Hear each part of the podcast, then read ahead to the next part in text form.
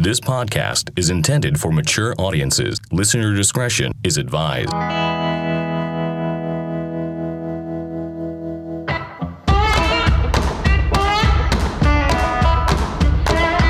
Okay, all right. Welcome to today's episode. We are going down under, all the way to Australia, to the Aussie land. And today's episode is more about the drains rather than abandoned buildings. We are meeting a drain explorer, Mr. Grimbo, who's been labeled as the child prodigy of drains. I'm pretty confident saying this will soon overtake the title of the King of the Drains explorer. King of the Drains, yes. Grimbo is a young lad and he is very, very impressive with the knowledge about the hobby. He's been preparing himself and learning about uh, how to explore drains, how to find the drains, and all the knowledge, information, everything about the drains since he was a teenager. So everything he's going to say is actually quite impressive coming from such a young lad. He is Australian, so there needs to be a level of uh, craziness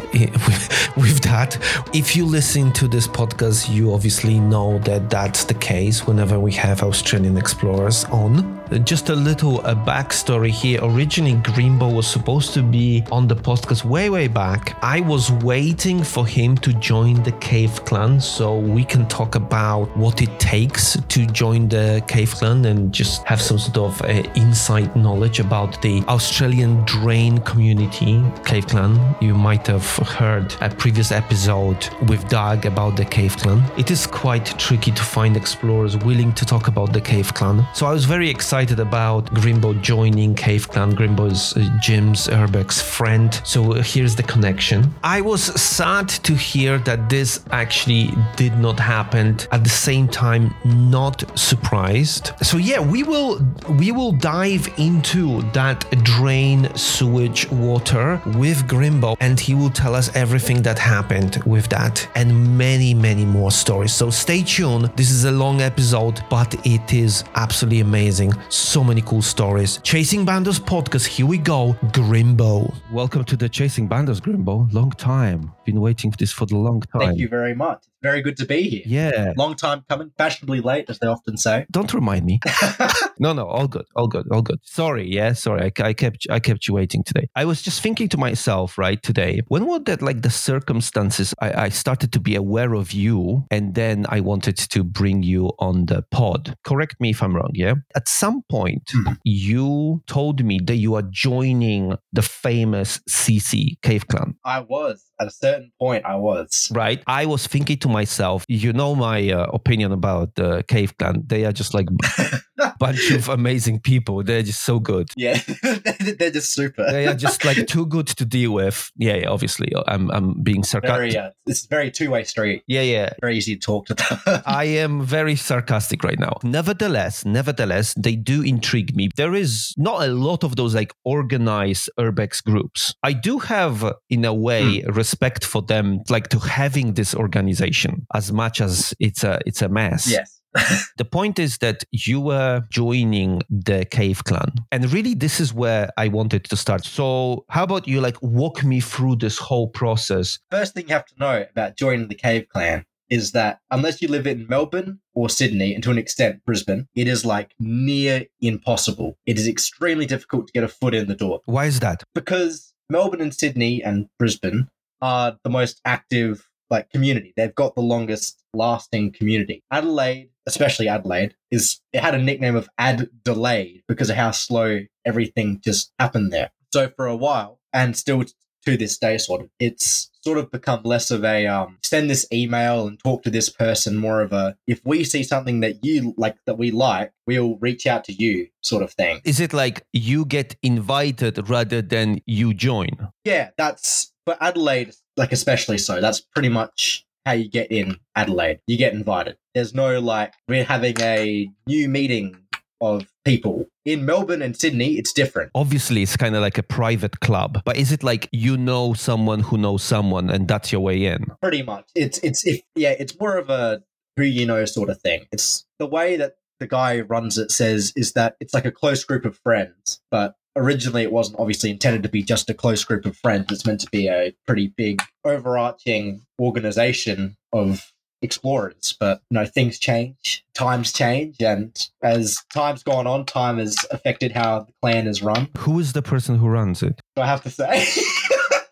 no, I, I can't say. I can't say. I'll- Well, come on, like yeah, but is that? Oh, wait, wait, wait a second, Grimbo. But I know the Cave Clan wants to be secret, and they um, want to. Especially very secret. They don't very, talk very to the press, but like the secrecy goes even to the point of I cannot know the name of a guy who runs it Yeah. because I know it's not Doug, right? No, it's not no, Dago Ad- anymore, no. so it's it's someone else. no? Well, to go into that, we have to go and start going to like state how states are run, basically. In my head, I see like some parallels with Scientology.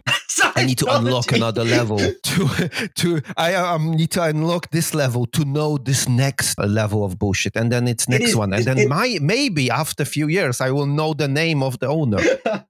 sort of, sort of. It's more of a, like an inner circle thing. Mm. That was like that's sort of how it is. Like you've got the drawing a little circle diagram for all listeners. So you start on the outside, and you've got the um, newbies. You've got all the people who want to join and people who are in the process of joining. Then you draw another circle in. You've got Mm. full members who are people who've gotten past that stage. Then inside that, you've got state reps Mm. who are people that represent each state, so to speak. You know, you've got Adelaide, Sydney, and Melbourne, and Brisbane, and all those places. And then inside that, you've got the close circle, who are the um, the overarching sort of rulers of the Cave Clan, so to speak. In Melbourne, there was a group of people that were like super, super, super involved in that, and they were just like there was, I think, something like twelve or ten of them, and they've all just evaporated. Like they are five or six left, and a couple are still in. But I don't know, them leaving's really thrown a spanner in the works of how things are currently. Yeah, Grimbo, that thing that you're holding, like a pen or shit, like just, just don't touch it. Yeah.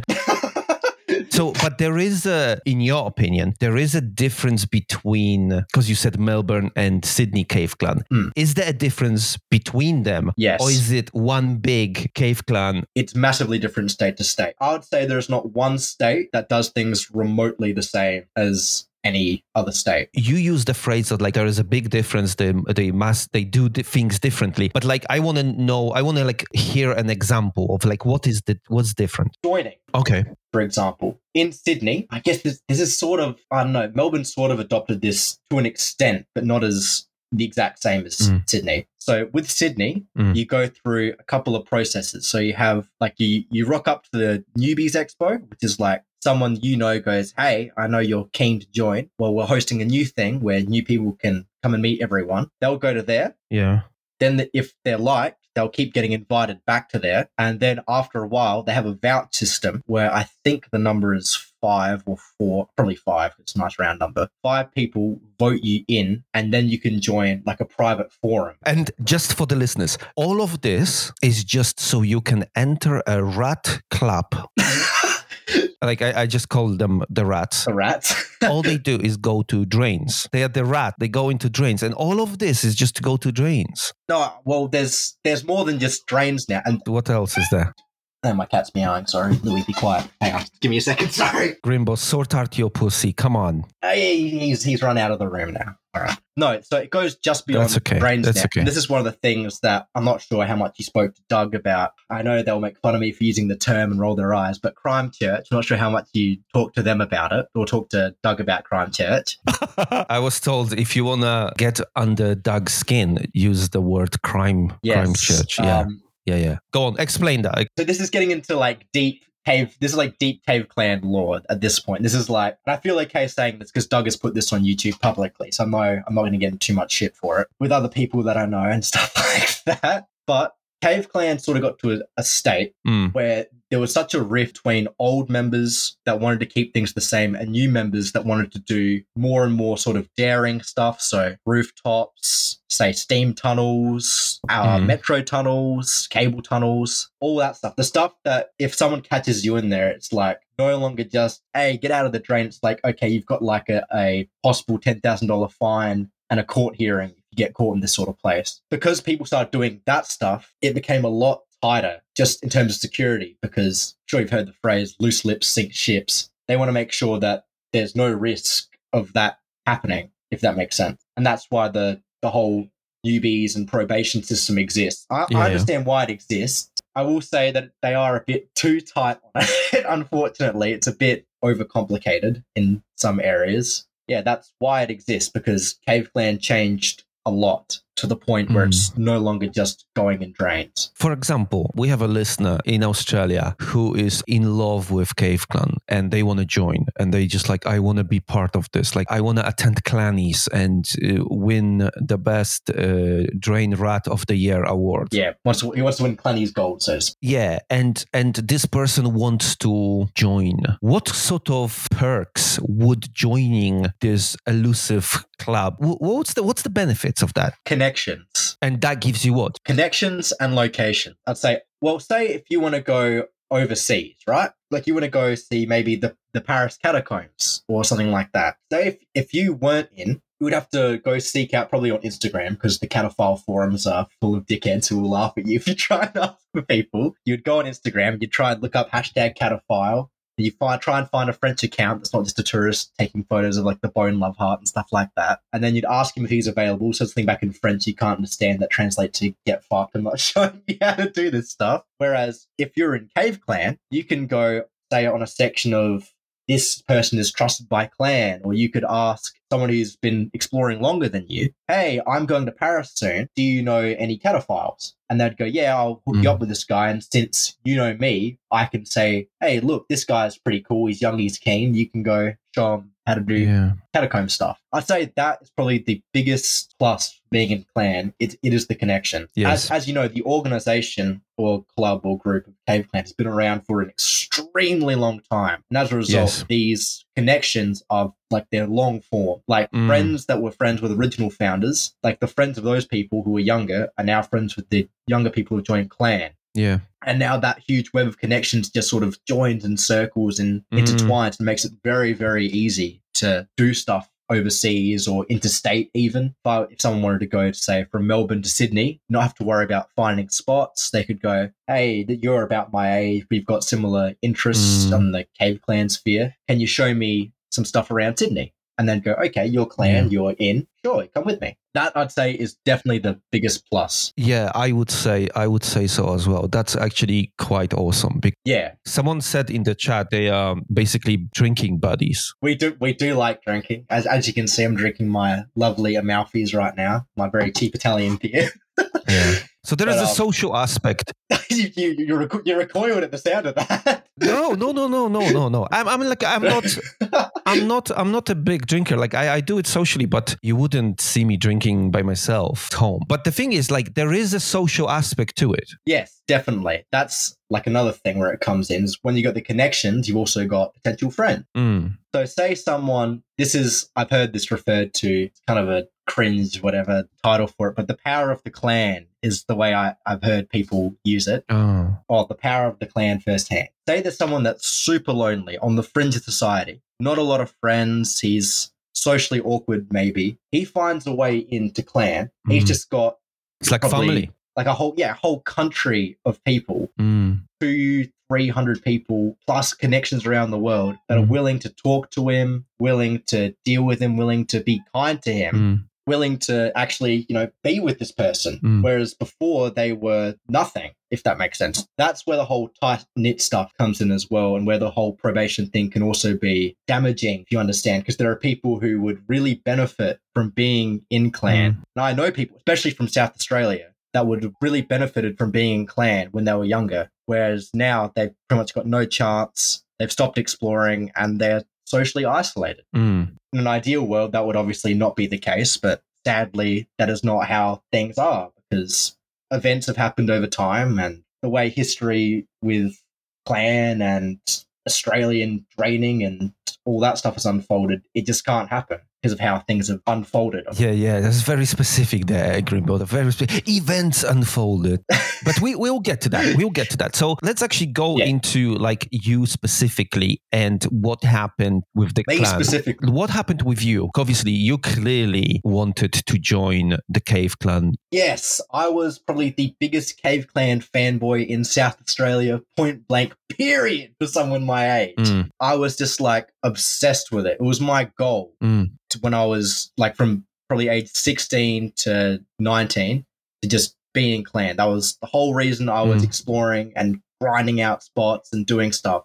was so I could be in clan. However, as the saying goes, Greg, life is what happens when you're busy making other plans, and uh, life certainly got in the way of me joining clan because right on the brink of me going to clannies, Mm. this is paraphrasing a huge situation, by the way, where it's got probably nine or so months of just build up and shit happening. I was just told two weeks before, look, this year isn't your year to go. There's too much happening and there's not enough time to decide whether or not you're trustworthy to join. Okay, so and obviously hearing that, it's just like, Mm, wait, wait a second, Grimbo. Wait a second. Are you still hoping to get into the clan? I'm I'm Because at this point there are certain people that I, I have made sort of pseudo enemies with or have had situations that either they are unwilling to resolve or I see, I see. Now, uh, have you listened to the uh, latest uh, debate episode, the Aussie debate on, on Chasing Bandos? Hmm, I, I think I think I might have listened to that. I might have listened to that one in the car once or twice, or here and there. We had a Cave Clan member there in that debate. one of the best and brightest at that too. And so, my question to you well, how do I say it? Trespass, right? I heard that Trespass is the one who blocked your entrance to the. Sort of. He- made issues of, out of things that I was I had done to him. We had personal arguments about things like drain names, where I had told him not to Oh. share things I'd given him, and he wanted to share them, and oh. he had done things that were even outside of exploring that I had said, that's what, what are you doing that for? Nothing serious. Mm. It was like a very stupid situation, but he just, I don't know if he refused to let it go or I had done something to annoy him in the lead up to Clannies, but he brought up all these things seemingly right on the brink of me going. And because of that, my invite was put aside, was shelved. I was told this year is not your year to go. Well, that's uh, that is uh, a bit of a shitty way to handle things. I just don't understand. Like, why is this such a big deal, It is, isn't it? guys? Let's get real. We go, Let's get a brass tacks here. we go to abandoned places. in my case, you, you, you go in drains. Yes. You fuck you fuck around in, in stormwater tunnels. Yeah. It's not like you're you're doing CSI fucking NCIS level infiltrations and things like that. You're going in drains. Right. Like, so let's be real about this. You know, there is this thing where people, sometimes certain people, when you put people in a position of power, and that power could be just like you are on the gate and you're letting people in or not. Mm. Like you could be an asshole and make everything very difficult for everyone who tries to go through this gate, or you can just be a normal person Mm. and and let people through the gate. and uh, yeah and and sometimes sometimes when you put someone in a position of power this is where you really start to see how this person is going to react. And unfortunately sometimes people Yes. react in a not in a very cool way. So that's a shame man. That's a shame. But i have a feeling that if you actually joined the cave clan maybe you wouldn't be able to speak as freely as now with me. What do you think? That is that is correct. That is that is that is another reason why I'm not exactly crazy about the prospect of joining. Sure, I'll go to clan events when ever offered invites and things like that, but I will never join the clan fully because the amount of restrictions that you end up getting placed on you are kind of nutty. Mm. To be honest, like you can't speak how you would just like to speak. This is the uh, post interview, Greg. How cool is Grimbo, guys? So cool. Such a young lad and such a cool dude. Anyway, sorry to interrupt. It seems like there is no interview without our program just disconnecting. So, yeah, that's just happened. And we very quickly came back to the interview and there was no more interruptions after that. All good. Let's uh, let's go back to the interview. But no, it was it was a half and half thing. I wager because the people who had the power to make the decision whether or not I went or not, they could have said, "Look, this guy clearly does not like him. He'd probably have a personal reason for not wanting him to go. So we should probably treat this hmm. these claims with slightly more skepticism skepticism than we did. They didn't, unfortunately. So oh well." that that's what it means to be a full member versus a person who's not in it at all. It means that your claims are taken slightly more seriously than people who aren't in, which is just how it works. Unfortunately, it's uh, it's not a good thing or uh, whatever, but just how it works. This is a question that uh, Jim is going to like this one. Okay. Do you think that your association with Jim's Urbex and the Mole people had anything to do with your ultimate rejection to join the Cave Clan? A little bit, to be honest, with the whole anti-media policy. Should we explain? Do you know how that policy Mm. came to exist? By the way. Let's go into it. Yeah. So the anti-media policy, to my understanding, this is my understanding, came into existence after something, an event called the Fortress Drowning, which is where three graffiti artists went to a drain in Sydney called the Fortress, uh, which is a very famous drain. If you look up Australian drain exploring, I guarantee there's going to be a video about the Fortress and this guy doing it in the first five results on YouTube. And these three graffiti artists did it during a summer storm and just got washed out. Flash flooding event, worst case scenario you can experience when being a drain explorer. I believe two died, one survived, but the one that even survived Jesus. was like mangled. It's like the worst event like possible. Worst case scenario of exploring drains. It's like it's the equivalent of falling off a roof while roof topping or putting your entire body through rusty needles in a uh, in an abandoned building or breathing in asbestos in an abandoned building. It's like the worst case scenario. The least thing you want to Mm. happen, and it happened to three people at once. And obviously there was a lot of focus on drains, drain explorers, ethics of exploring drains that came out of it. And the solution to it was come up with by people at the time who were in power in Cave Clan. You know, it's arguable whether or not this was the right decision and whether or not the decision should have been still upheld to this day was just not complete blackout. So no social media presence about it, no internet presence about it, no media presence about it, just blackout. We do not need this tied to us. We don't need this in general. So there will be no comments made about this. There'll be no press statements made. And then that attitude continued over into just general clan life. So that was the media blan- media ban. That's how it came about. Where was I going with this? I forgot. I've forgotten. I've gotten too into my. But you know, I, I'm Oh, thinking to myself stuff, like yes, that yeah. what I'm doing right now, they must absolutely hate me for doing this. That is correct, and they're prob- they're probably not crazy about me doing. They're, they're not crazy about me doing this either. But like I've said, I've given up any hope of ever getting into clan, changing the way I do things as right now. So, oh well.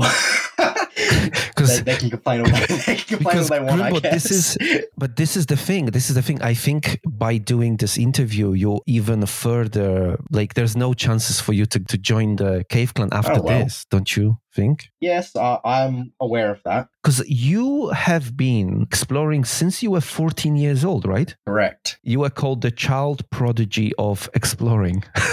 Child prodigy of exploring.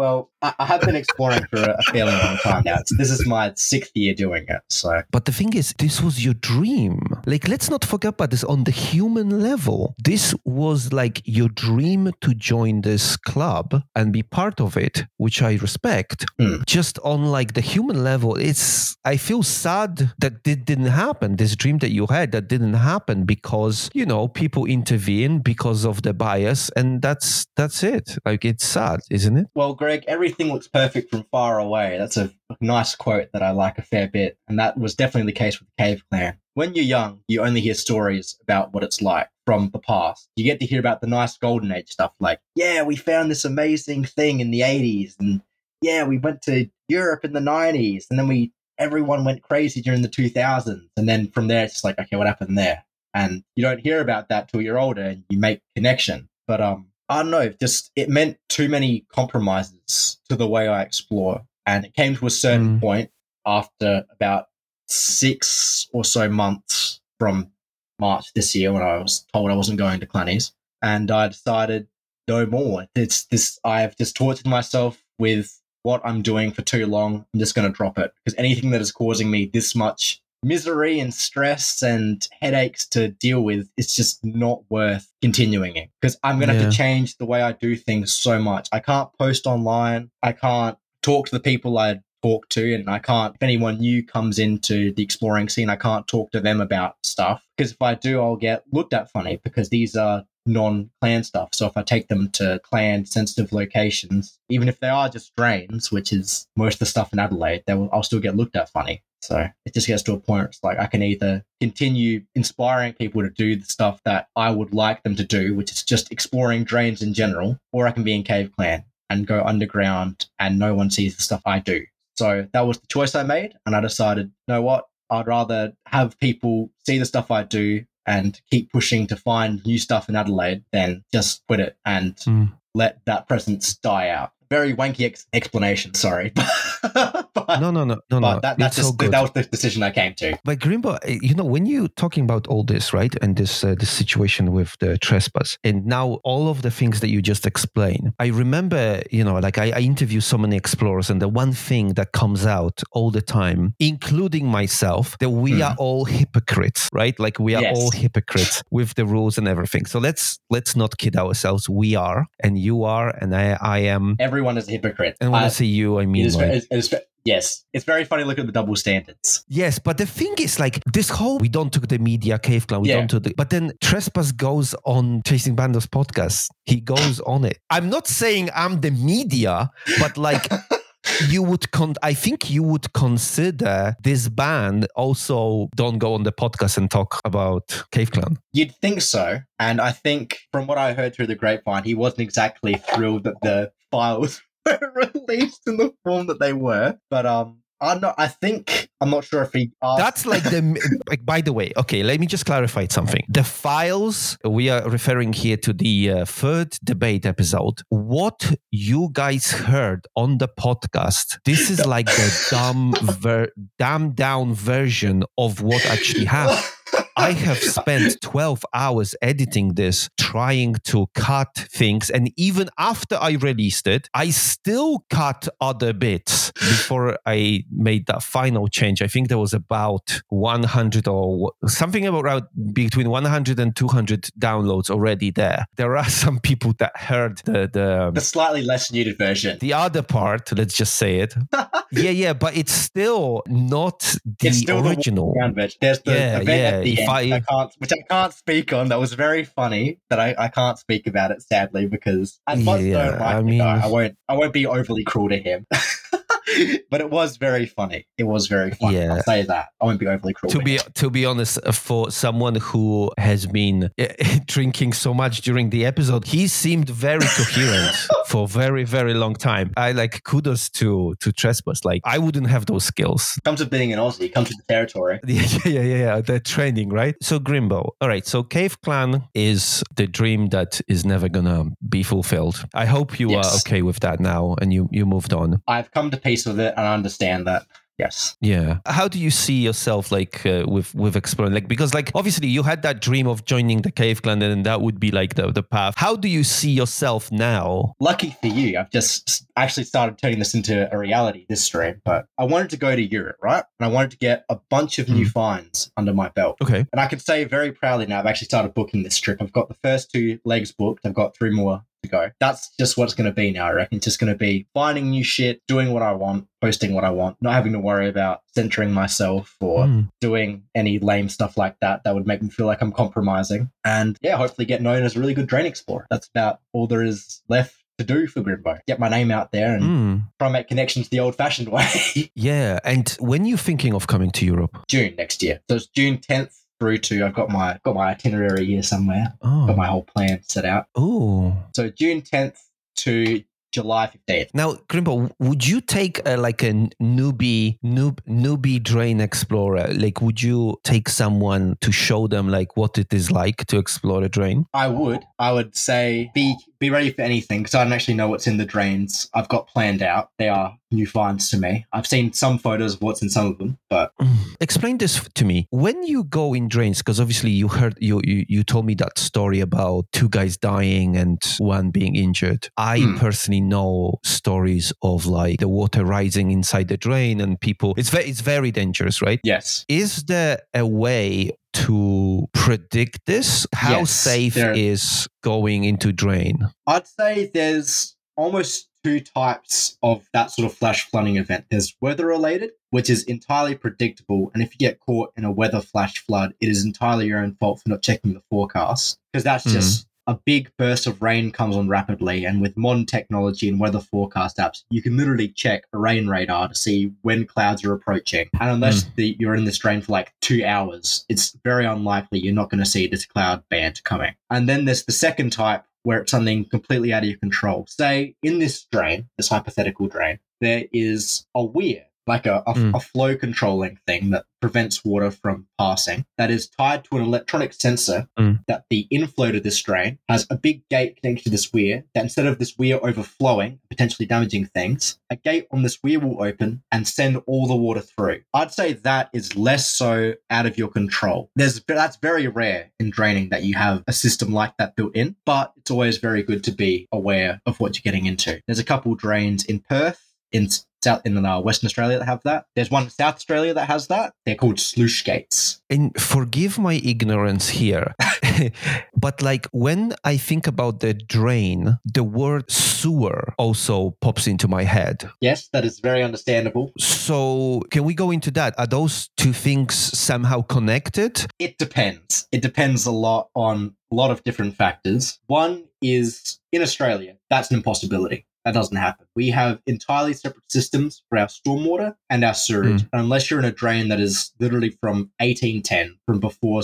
split systems were made, that's an impossibility. It doesn't happen. But here's the big but, unfortunately, uh, in places like literally everywhere else on the planet, that is a possibility that can happen because there are things called CSOs, which stands for, I believe, combined combined sewer overflow. I'm just googling this to make sure I'm getting this right. Yeah. And that basically just means that the sanitary sewer is tied also to the rain. So in the event that there's a lot of rain, this system can overflow instead of making manhole lids fly out of the street. It will overflow into the stormwater system and then discharge into creeks and streams. When I was in New Zealand, actually, a little while ago, I went to New Zealand to try and find some nice new finds myself. I ended up in a drain that had been CSOing for probably about the past maybe eight months, judging by how much stuff was on the floor. I was in my sneakers and I was in like work pants. I was walking past actual turds, sanitary wipes, everything that you just don't want to see when you're walking in sneakers through a drain.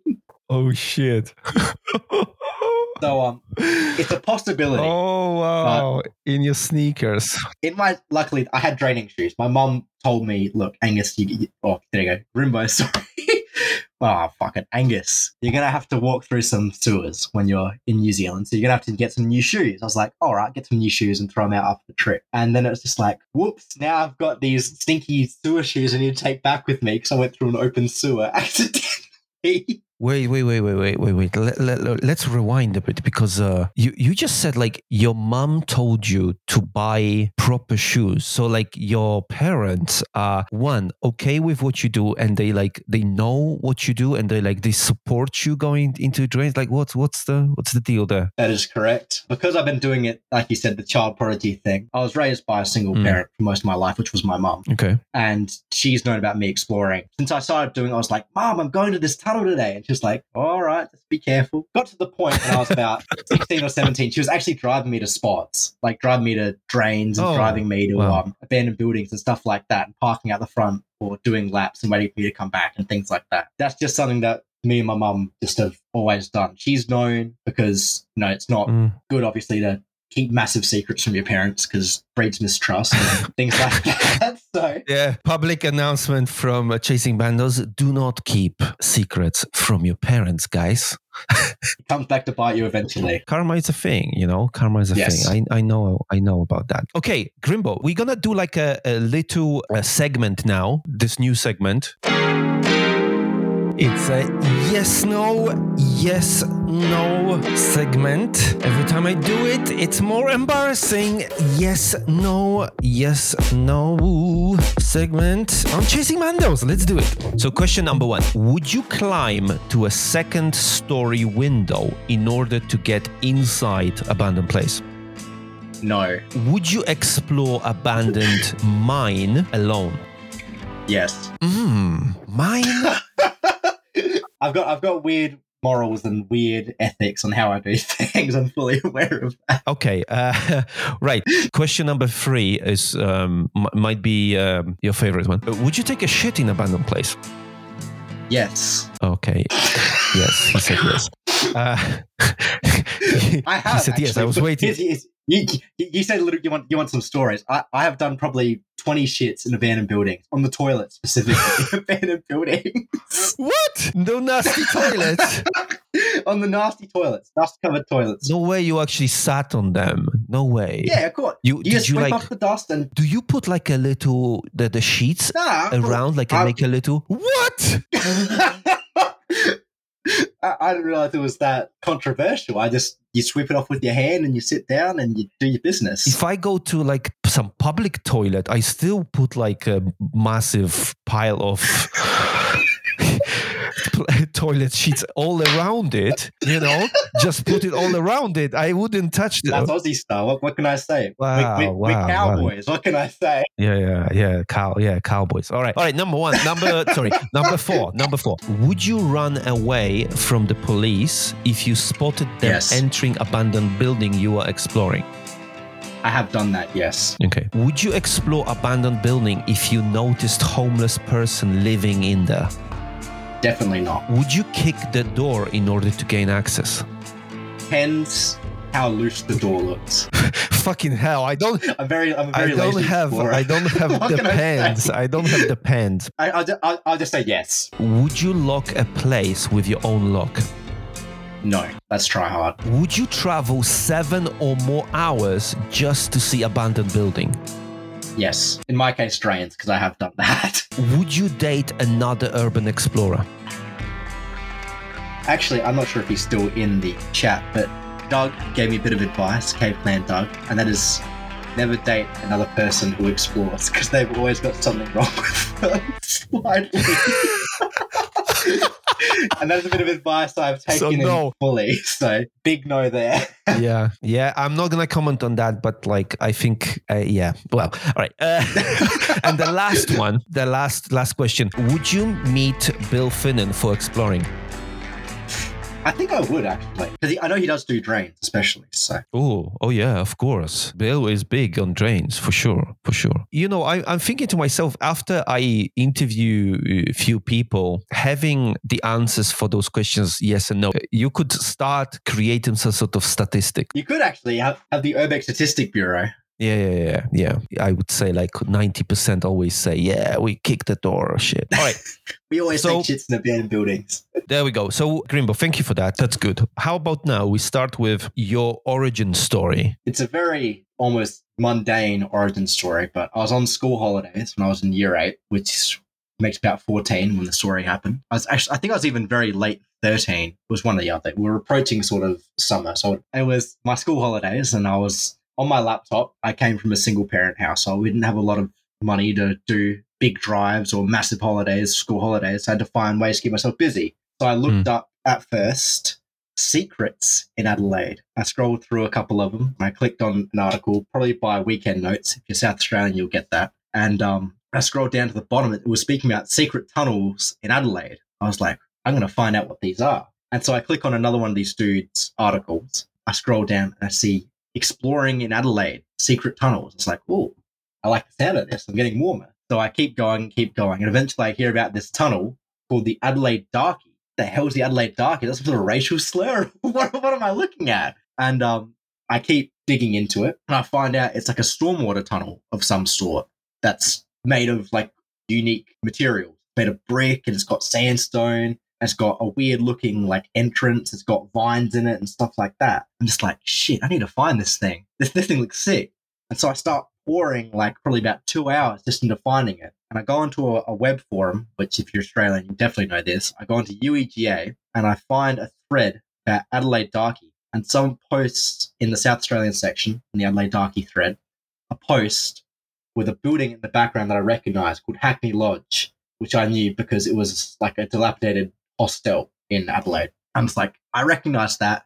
I know exactly where that is. Um, if all my Adelaide people here get excited, you might learn the Adelaide Darkie is. Most like Dundrein Adelaide, but whatever. It's out, it was right next to the wine centre. I'm just like, shit, I know where that is. And so a week later, I got myself a little terrible little dolphin torch that was made of plastic and probably would fall apart if you sneeze on it too hard. And I just sent it into this drain. I got down, I was like probably maybe knee deep in water. I was like, yes, here we go. I made it like just past the entrance, right where the brick arch, so the sandstone arch at the start start. Mm. And I heard this loud noise that was like,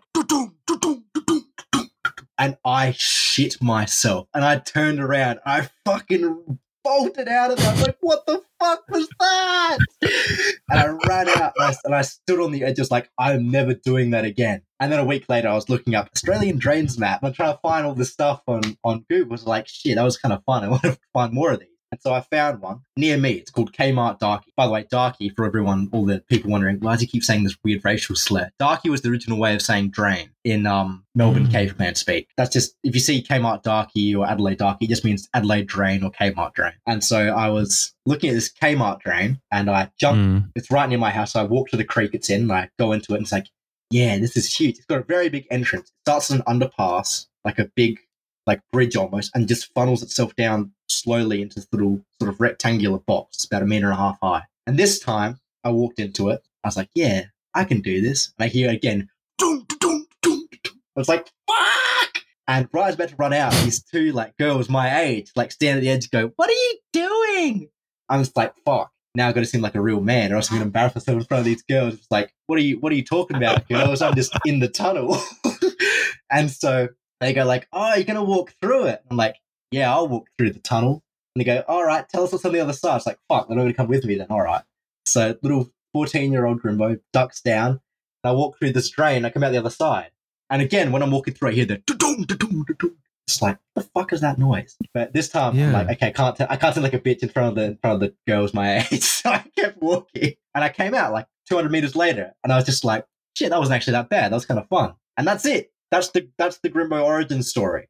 That was that's it. I, I didn't want to embarrass myself in front of girls my age out the front of a train I had done. From there, I went back to the Adelaide Darky with Barry with a B, which we'll get into if you want to get into that as well. That was my first time ever meeting him.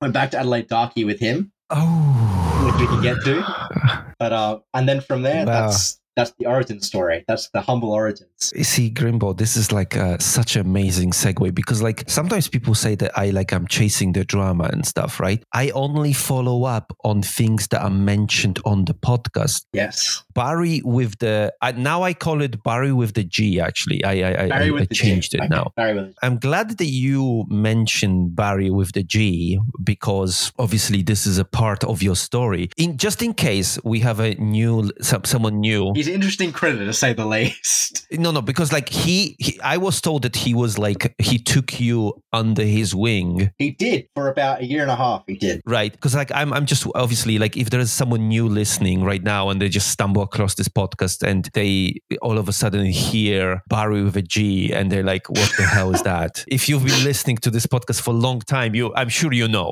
But like just very Yes. briefly, like why would we? How how can we explain uh, Barry with the G? He was a very well, sort of still is, but he doesn't use the name anymore. He went. He ran a very popular website for Adelaide Urbex. Before Jim was had made his website and more people stuff, if you looked up Adelaide Urbex, this guy's website came up. Because of that, it made him very, very like notable in the Adelaide exploring community. Unfortunately, this guy ended up being uh, not the cleanest character. He wanted to do I can't say he wanted to do things, but I have heard from other people that he has a reputation for doing things with young men and young boys and trying to get very close to them. I won't use the G word, but um, he did definitely try Uh, it with well, me. well. and, uh, Wait, wait, wait, wait, wait, wait. Because like when w- this is the part where I don't want to like slander people. yes, and I'm being very mindful of that. I want to use. I don't want to use certain words. I don't want to say something about someone like throw this like uh, or start spreading some gossip because Yes. we obviously I don't have any sort of evidence for that and I wouldn't Yes. uh, say anything like that publicly about someone. But did you just say that he did try something with you? Is that what you said? Yes. Um. To the point. To the point. Yes. To to the point where he was trying to convince my mum to let me go to Melbourne with him on holidays. And my mum, she he called my mu- he asked for my Hmm. mum's number. He called her and said, "Hello, Mrs. Grimbo, would you like to um take let me let me take your son to Melbourne with me on an exploring holiday?" And mum said, "Sure, if I can come with him." Because I don't trust this random older guy I've never met to take my son on this Urbex holiday. And he said, "Oh, Mm. all right. And then, funnily enough, about three weeks after this conversation, here's where things get very strange. Uh, he removed me from Darksiders, which is his exploring group. So you figure that one out, Craig. just for the listeners, so I want to uh, clarify this. Like the reason I say I refer to him as uh, Barry with a G, previously I referred to him as a Barry with a B, is because after Jim's Urbex first interview and this person was mentioned to me, he and I don't really know what Jim said that was so bad about this guy. I just don't. I don't remember really. It was really long time ago. But it was like it. was, There wasn't about this type of topic, right? That you just mentioned. Yes. He just mentioned that he had like some conflict with some guy, right? When people mention other people on the podcast, I do tag them, and therefore this guy messaged me and said that he doesn't want to be mentioned. So obviously, I I respected that, and therefore I don't refer to him as his name or as his Mhm. Instagram tag. I just refer to him as a Barry with a B. Barry and with a now Barry with Barry a G with now. a G. And go figure why. Okay, so so so that's um that's um interesting. Yeah, it's a very interesting situation, but A little bit fucked up, to be honest. yeah, it's very fucked up. And um, people in Adelaide don't really do much about it. I know he's trying. Okay, here's where I'll, I'll put this in my opinion, right? This is not the opinion of Chasing Bandos. This is Grimbo's own opinion. He's tried. There are some new kids who are roughly my age when I started uh, exploring. I believe they're roughly my age. They might be a little bit older, a little bit younger. Mm. And sure enough, this guy is just constantly messaging them, leaving them messages in drain saying, Hey, what's up, guys? And stuff like that, just constantly interacting with them. As like, did you not learn your lesson with me that people think you're a, you're a fucking weirdo when you do stuff like this? That when you're interacting with Hmm. people that are, by the way, more than half your age. Like one of the things, keep in mind, this guy was messaging my friends as well that were unrelated to exploring and saying things like, I'm old enough to be your dad. He's messaging people saying things like stuff like that. And he still hasn't learned his lesson that that is not okay Mm. and you shouldn't be messaging young males. It's like, Yeah. what the fuck is wrong with you, man? Seriously. it's just like, yeah, why? that's yeah, yeah, yeah, yeah. Uh, yeah, that's uh, that's a that's a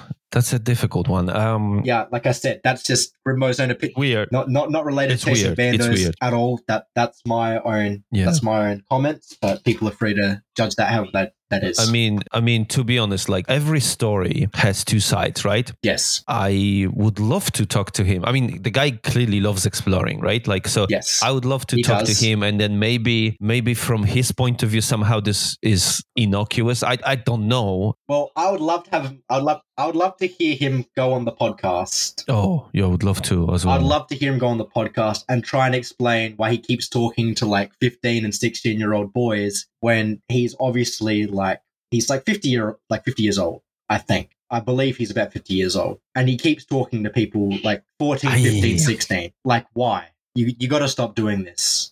It's it's making you look like such Yeah. a fucking creep. it is beyond a joke at this point. Yeah. All right. Let's move from that. Let's Yes. move from from Okay. from We'll- from Barry. We'll, we'll avoid the very dark topic and keep moving forward. Yeah, yeah, yeah. Okay, I think in terms of Grimbo, in terms of like the controversial stuff, con- I mean, whatever, right? Like you can, some people might call it controversial. I'm just like It's following. fucking. It's. I it's go- wanted it's to- going in drains. Seriously. Yeah, yeah, yeah, yeah. But that's really it that I, what I have, because I wanted to find out about the Cave Clan, that situation and why you didn't Mhm. join. Barry with the G situation as well. I knew about that. So I Mhm. just wanted to pick up on that. well, there we go. So let's move to another topic, which is like I've been told that you have uh, like huge talent for actually finding locations. That is correct. You would go into like government di- databases, obsessively looking for hours to find drains and tunnels. Like, what's your process like? Can you describe it a little bit, like of, of finding So- the drains? we'll go. I'll just give you like a random place. But One that I did recently was Hmm. um. What's the fucking capital of Texas? Hang on, give me a second. Google Maps it.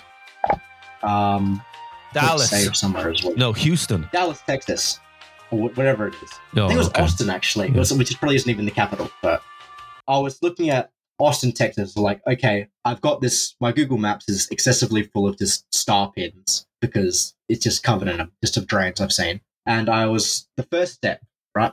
I'll backtrack a little. bit. It is Austin. You're right. It is Austin. Yes, using Austin as an example, the first thing you look for if you want to find drains, if there are two really options, you can either follow creeks and rivers until they go underground. That's called a culvert, technically not a drain, as in a culverted section of a stream or a culverted section of a Mm. river.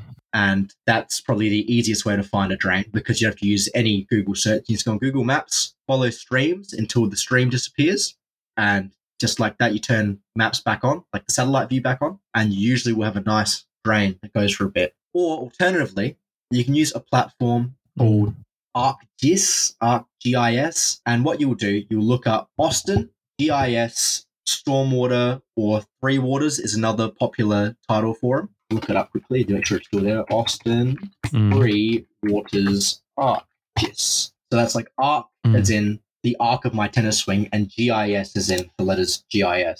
And that is generally the most common way that cities or councils or planning committees will keep data on stormwater drains. And generally, they keep it publicly accessible as well. Because if builders want to see what services are underneath them when they're building Mm. something, councils and cities will generally include the dimensions, what type of drain or tunnel or service underneath, and makes it very easy to find stuff. You look up, the that's probably Mm. your first step. If you don't want to scan Google Maps for hours and hours and hours, you can look up insert city name here, ArcGIS, stormwater, or three water map. Mm. I do interview various types of explorers, but mostly, obviously, we're doing the uh, abandoned places. Like, for example, drains is Chasing Bandos podcast. yeah, Yeah. This might be a silly question, right? I'm sure there are a few number of our listeners, myself included, who's never done a drain. Right. I have just like this, like a, a silly question, like what is it like to explore a drain? Like, what should you expect? It depends massively, depends massively on what you're doing. Depends on your geography of your city. It depends for, let's keep it simple. Does your city have hills? If yes, you can expect lots of things like waterfalls or big long slides to match the geography. Mm. Does your city even have a lot of rainfall per year? If yes, expect pretty big drains that may have a fair bit of Mm. water in them year after year and day after day. Does your city have a certain type of soil where it's more rocky than it is clayey? If yes, you expect drains deeper underground because soil can hold Mm. shape in rock better than it can in clay. It's all questions like that. If I had to go for Adelaide, for example, we're a very flat city. Our our whole city of Adelaide is built on the Adelaide Plains. That's the whole thing. Adelaide Plains, Kaurna people.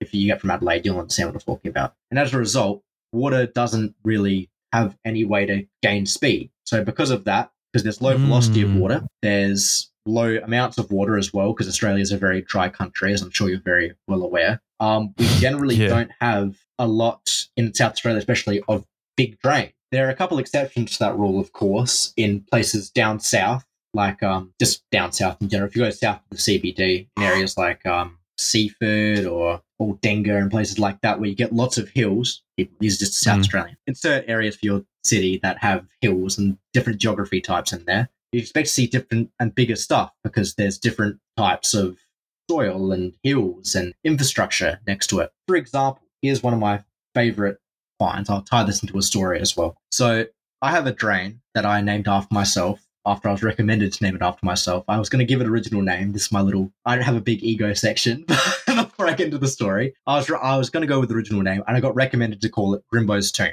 because that's a tradition that if you're a proper drain explorer, you have a tomb named after you. And that's a tradition from the 80s with Cave Clan. There was a guy named Woody. He called it Drain Woody's Tomb and it just stuck. I don't know why it stuck. It just stuck. So there's Mm. a Grimbo's Tomb, which is down south in an area next to the train line. And the reason that's important is because the train line in this area is in a really deep cutting. And because of that, if water overflows on the street, it would wash into this cutting and it would be catastrophic for the train. So as a result, Mm. this drain is massive. So to cope with like a one in 150 year flood event, is generally like the worst case scenario in terms of rain, this drain was made massive. It was made absolutely huge, so there'd be no risk at all of the train line getting flooded. The roads next to it all are on a steep angle to keep water away and into this drain. All the bike paths near it are all on a steep angle to keep stuff away from the cuttings and into the drain. And that's just one example of how it depends entirely on what area you're in, in terms of what you're expecting in a drain. Mm. Very rambly explanation, but that sort of gives you an idea no, of no, why no, no, no, no. separate, no, Grimbo is separate fascinating. things. Uh, yeah, give you an idea of, of what you can expect in different areas. One thing I would say I want to pick up on that you said is about like the naming of the drains. And I Yeah. think you also mentioned this, maybe you mentioned this at the very beginning. Mhm. Can we explore this a little bit more? Because like I feel like in Australia, like when it comes to naming the places you found, it's like a big thing Mhm. in the Australian urbex. It is. It's a massive thing, and that's mainly because that's how things were done in the 80s with Cave Clan. Most of this stuff comes back down to tradition. Hmm. Originally in the 80s, instead of calling stuff because Doug Woody, Sloth, or the original Cobra, all those people from the Cave Clan Mm. originally, it didn't make sense to call a drain that was cool and unique after to say, I know the creek it's in. So Five Mile Creek is an example. You know, we're gonna go do Five Mile Creek. I mean, like what? The creek or the actual drain? So it was given a name, like a proper name. So because of that, it's just sort of stuck, if that makes sense. It's become an easier way to identify a drain. So if you say, for example, we're going to go do that one drain in Adelaide, you go, which one? There's like 300 drains in Adelaide. We're going to go do St. Peter's Twins. Oh, okay. Yeah, well, I'll meet you there, upstream and downstream. Probably the next question you get asked. I'm going to do Zorga's Tomb. Okay, well, sure, we'll go meet you there. It's just so it becomes identifiable. So that's sort of where the whole culture of naming stuff starts. obviously with having in australia with and it comes to when it comes to drains there's a heavy presence of cave clan. And now Yes. we got this outsider let's we're just gonna call you the outsider grimbo there. Hmm is there any sort of conflict with you naming a drain and the cave clan is like no fuck you grimbo. It's not gonna be called this. It's gonna be called something else. Only one, and that was my best mate Trespass, who brought up that whole situation. So that's literally Oh. been hmm. the only time it's ever been an issue ever was with him. wait what's because in issue Adelaide was that I had a name for this drain, which was Bunker. The original name was it had two different names. So those are the big issues that everyone had a naming dispute over this drain, and as a result, it had three different names. Because I found it, I didn't know this because I didn't have any access to Cave Clan stuff, and this drain wasn't even on any lists that I had access to, so I had nowhere to check if it even had a name. I just called it Bunker because the entrance looked a lot like a bunker because you have to slide into it. It's a very good drain, by the way. Very proud of the find. I had to do some very stupid stuff to get into it. I had to walk into waist deep water that was flowing quite strong at the outlet to get into it and find the entrance to it. So I'm very proud of that find. And um, Mm, so unfortunately, it was it quite contentious for me. i But, see but generally, no, I, I don't have issues with naming stuff. in I was just thinking in general, what's your philosophy on because you know the, not sharing locations, pictures from outside, all those different things that people care about. Taking stuff like I don't know what's there to take from the in drain. one in I was in Wellington, New Zealand, just a little while ago. Like I said before, there's a drain where there was actually old lanterns left by workers who built it inside the drain still, and they're just hanging on hooks. Obviously, you wouldn't want someone to take that because that's like kind of become a feature of of, of the drain. So with stuff like that, I'd say just leave it be. That's kind of a dick move if you want to take that. Maybe the drain's going to get like completely redone because there's like works or they're building a freeway on top of it, then take the landing. Otherwise, that thing's getting smashed. But otherwise, just leave it be. Okay, so let's go back to the philosophy, right? What's your philosophy? Generally, if they're drains, I really don't mind all that much if someone shares them. When you start getting to stuff like, say, a trunk tunnel that is a pretty sensitive spot, that's like something. Sure, it's out in the bush. In the, most of the case, the ones that I've a trunk tunnel, by the way, is say there's a there's a reservoir all the way in the middle of the middle of nowhere. The water somehow has to get from that reservoir to a metropolitan area.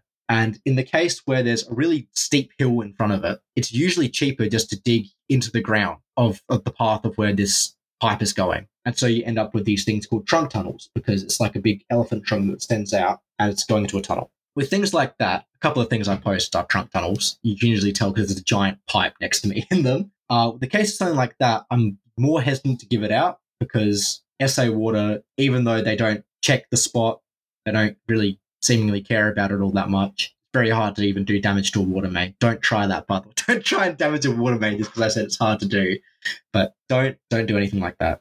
Just because they seemingly don't care all that much doesn't mean that they don't care all that much. And as a result, Mm. I'm less likely to give out a spot like that because maybe inside of it there's walls that are nice and fresh. So someone say with a graffiti mindset can come in there on this very spot that's sort of sensitive and can get locked down, become a lot harder to do than a regular drain where you can just walk in and say put a big tag that says, I don't know, with a Z, wanna. And now when SA Water come through and do their inspection once in a bloom and they go, okay, shit. So this quite sensitive thing is no longer that safe. And now they have an incentive to lock it down properly. That's less so focused on what I do. There's a there's a handful of trunk tunnels in any given area. There's like maybe five or six, probably in your whole state, country, or giant metropolitan area. And I don't do them very often just because it becomes a bit of a head fuck to do them. Mm. With a spot like that, I'm obviously less hesitant to give it out. Same with the bandos. I'm still sort of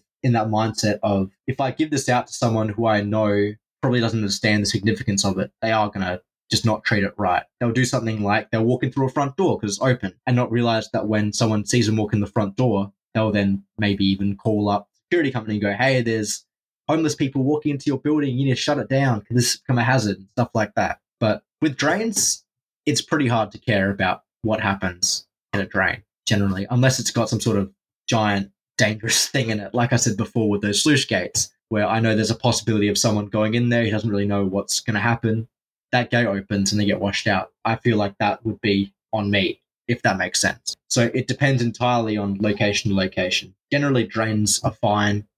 Sewers, I'm a bit more hesitant because of H2S and gases and stuff like that. Trunk tunnels, I'm very hesitant because there's sensitive stuff and there's possible fines. And then you get into stuff beyond that, like bandos, that I'm just like probably not going to give that out just willy nilly. Mm.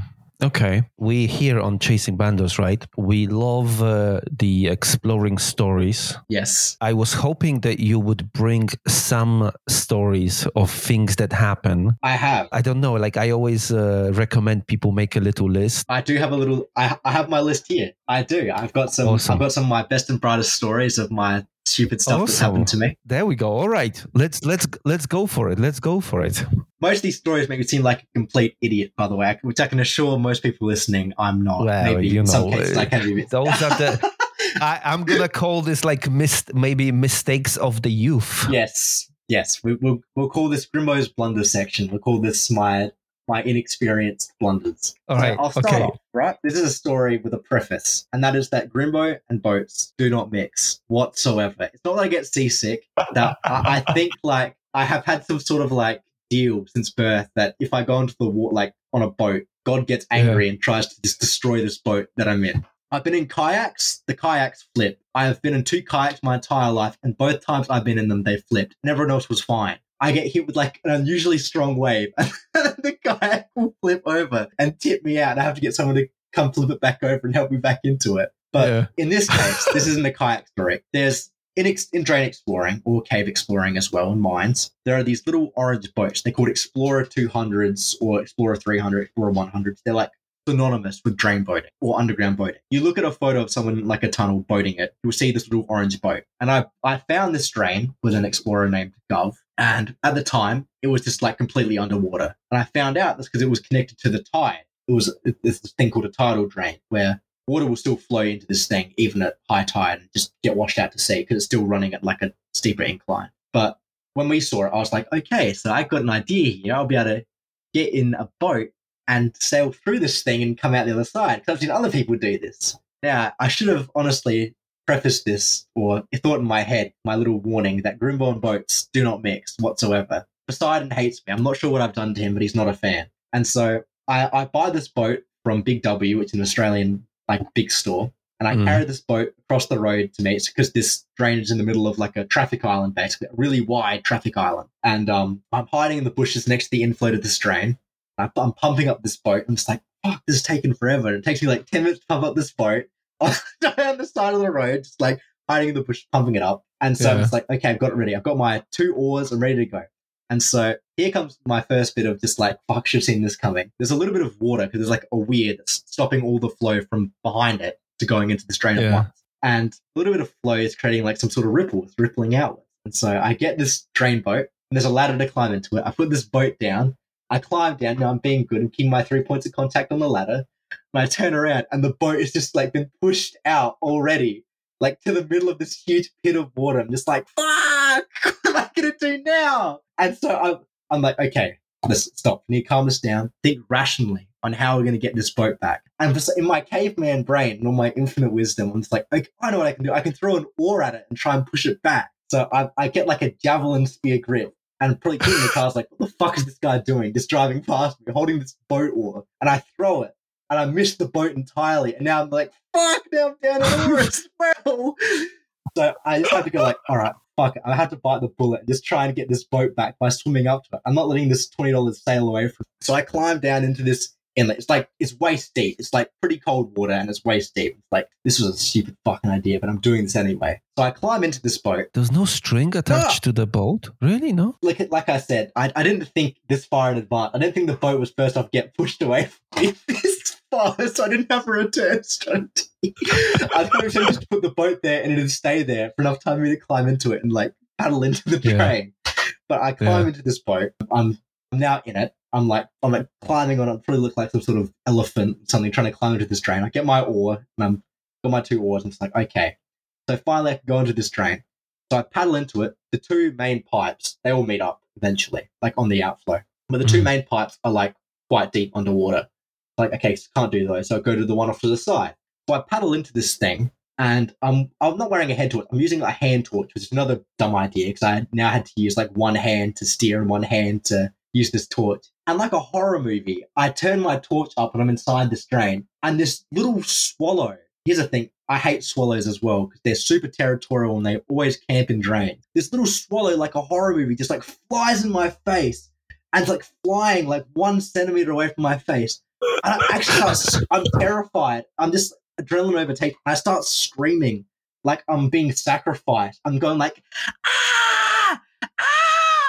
screaming so fucking loud. I'm grabbing my oar. Like, here's comes the really Yeah. stupid. I start grabbing this oar. I'm trying to hit this swallow out, and this thing's like avoiding the, the avoiding the oar. It's flying backwards and forwards, backwards and forwards, and avoiding the oar. And I'm just screaming this whole time. And eventually, it gets scared and flies out of the room. It's like, oh my god, thank fuck. Mm. And here, so I start paddling deeper into this drain. It's very slow going to the point where, okay, this just isn't working. And then I, I put no. This comes like another unfortunate event. I like I tried to do another paddle in, and like the oar just snaps in half, like a like a Looney Tunes cartoon. I'm just like, what oh. the fuck? This is okay. This is like God clearly does not want to be in this drain. So I, I throw the oar away. I'm just like, fuck this thing. And this drain is like narrow enough. I can use my hands and sort of guide myself down by like flapping like a bird with my hands open along the side of this pipe. And so I'm going deeper and deeper and deeper into this drain. And all of a sudden, I feel, you know, I usually, I've cut it obviously now, but I usually have this giant mop on my head. I start hearing like, shh. It's like, what the fuck is that? Uh, I'm like, oh, my head's touching the roof of the drain. How'd that happen? Oh, oh, what? When did that happen? And then I look to the end, and the end of the drain, I can see it. It's because I'm coming around a bend. It's just underwater. There's just not an ending there. I'm just like, because the tide had come up Holy. from the time I'd been in there, and it just and it shut the end of the drain up. I'm just like, Oh. fuck. And so I have to somehow start, and I start panicking at this point. I'm just like, okay, this is really bad because I don't have an oar to get me out fast enough, and I'm going to somehow Oh. get my way out while holding this torch. And so I'm putting my hands backwards and flapping like a bird backwards trying to try and get my way out. And then I of- I look down. Oh. Here comes the actual most cartoonish, stupid part of the story. I look down, it's like, fuck, why is it so cold? And my boat has a hole in it.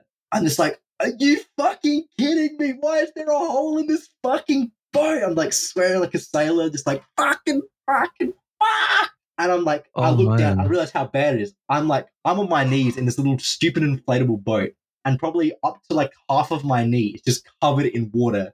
I'm trying to cover up this hole to stop any more from coming in, but it's not working. It's like, okay, I need to get out of this thing fucking as soon as I can. So I'm I'm going as fast as I can. At one point, I almost dropped my torch, which would have actually made getting out of there pretty much impossible. I wouldn't be able to get out without a torch because I would have just had no idea which way I was going. But Mm. thankfully, I didn't. I keep going backwards. And on my way out, guess who decides to pay me a visit? The sparrow from earlier goes, Oh, this dickhead again. Guess this will be really useful to him right now, and he's struggling to get out of this drain. Me flying in his face again, going, beep, beep.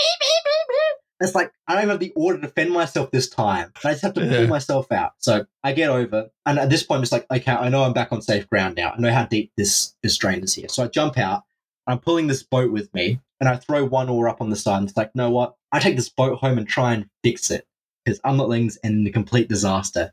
And I carry this boat up, and instantly I just feel all the water just go and just sink to the bottom. And it's like, you know what? Fuck this fucking boat. I just throw it back into the drain and it floated off into the corner. So I like to think that the people, like the council workers that come to inspect the wetlands the next day, would just see my little boat just stuck halfway into the drain, just wonder like, what the fuck happened to you last night? And I went oh, home. Oh, Then wow. I stopped by and got a, a, a large frozen Coke from McDonald's for a dollar back when they were a dollar. And I went to bed. I was like, wow, I'm never going drain boating ever again in my entire life. alone, dude, alone. Alone, what can, what can I say? Oh, yeah. This is the thing. I mean, I'm, I mean, again, I'm a hypocrite because obviously I also go alone all the time. but it's just like it's just stor- stories like this. This is where I'm thinking to myself, yeah, this is the reason, like, why you shouldn't be doing this alone, right? Like, Shouldn't be doing this stuff alone. And like I said, Yeah. that story was like a bad example. That's like so that's like um survivor's bias because I, I got out of that situation absolutely fine. So I'm probably going to go drain boating alone again in like five years when I put up the courage again. Grimbo, I'm sure you have more stories, right? yes. But let's do them after rapid fire. Oh, rapid fire.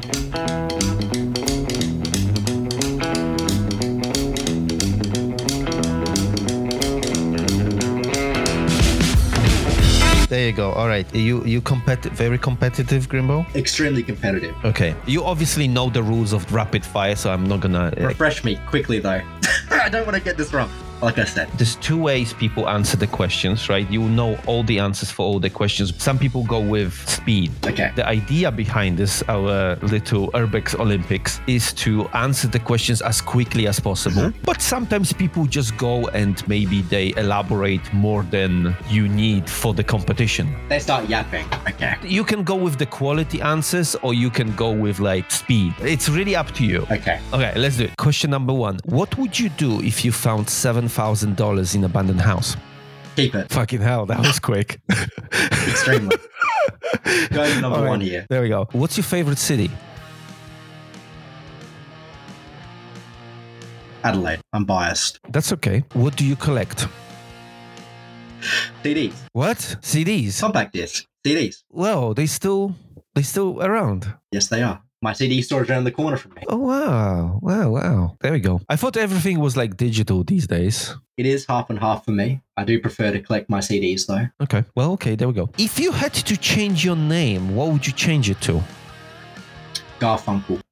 You know, like Simon and Garfunkel? Yeah, yeah, yeah. Okay, that's good. That's good. What was your worst subject in school? Biology. I sucked at it. Oh, same, dude. Same. Tie between that and chemistry, actually. Man, like why um, we were learning how like the microorganism, why they reproduce. Who cares, man? Like who cares? All right, next next one, next one. We're halfway through. Okay. What scares you? Ghosts. You can't hit a ghost, so they scare me. Okay. so you are you are scared of the invisible things. Okay. On the flip side, what do you love the most? Cats. I love my cat. Oh, that's My first cute. word was cat. Oh yeah? Yeah. Wow. Um, who's your favorite explorer? Jim. Jim's Airbags. Tie between Jim and Siologen. Be honest. Ooh, Siologen. Yeah, Siologen is a interesting character. Yes, yes. He's an interesting character, but he's probably the best drain explorer to ever do it. He is the Drain King. Yes, for sure. Yes. Or was. I'm not sure if he's still doing Once. it. I'm coming. I'm Yeah. coming for his throne. Don't worry about that. Yeah, yeah. I'm, I'm sure you will overtake his uh, place. I'm sure. All right. Okay. Two more. What's the last TV show you watched? Seinfeld. Wow, Yes. that's a kind of old one. They're- yeah, that's. They have reruns on free to air television, and that comes on after the New Year, so I just watch it. Ah, oh, I, I was never really into that, to be honest. I don't know. And the last one is actually shout out to Steak and Titties because that's his uh, favorite question. What's your favorite smell? My favorite smell, drain smell, which is fun fact. Drain smell is actually the screenings used when they're leveling the drain out to begin with to get it to the right grade. They use little rocks from a quarry that are crushed up to get it to the right grade and make sure the drain sits flat. Water seeps through the edge of the drain, goes into it, Mm. and makes this really weird smell. That's my favorite smell. Mm, Drain smell, aka screenings from a quarry. this is uh, gonna be good. This you're gonna be right up there. That is good. I'm telling you because your answers were super quick.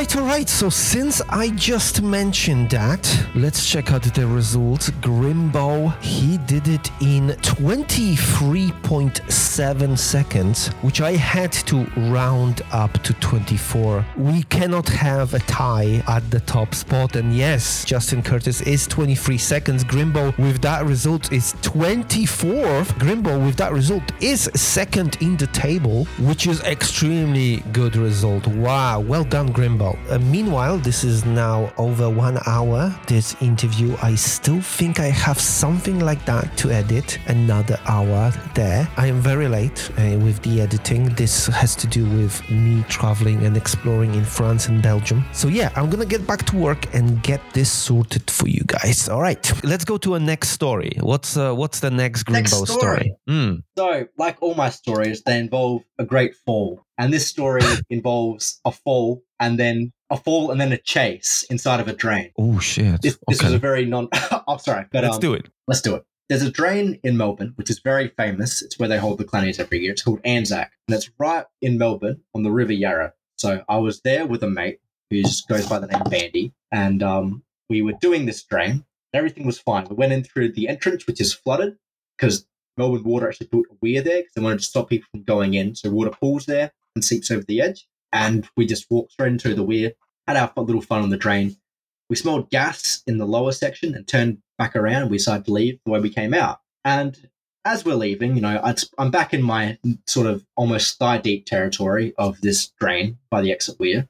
And um, I look forward, there's a little trash barge that floats right at the end. And I'm just like, I remember earlier, it's like my, I'm having this little flash inside my mind of like a, of like a cautionary tale in like a movie.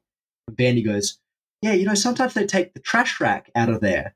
I'm just like, man, wouldn't it be so weird if they took the trash rack right out of here, right I'm about to step on it? And no joke, a minute later, I'm, I'm stepping on this trash rack because it's easier than going out, almost risking falling in. And I step on it, and instantly it's like, huh, there's no ground there. Hang on, my phone's about to die as well. Quickly.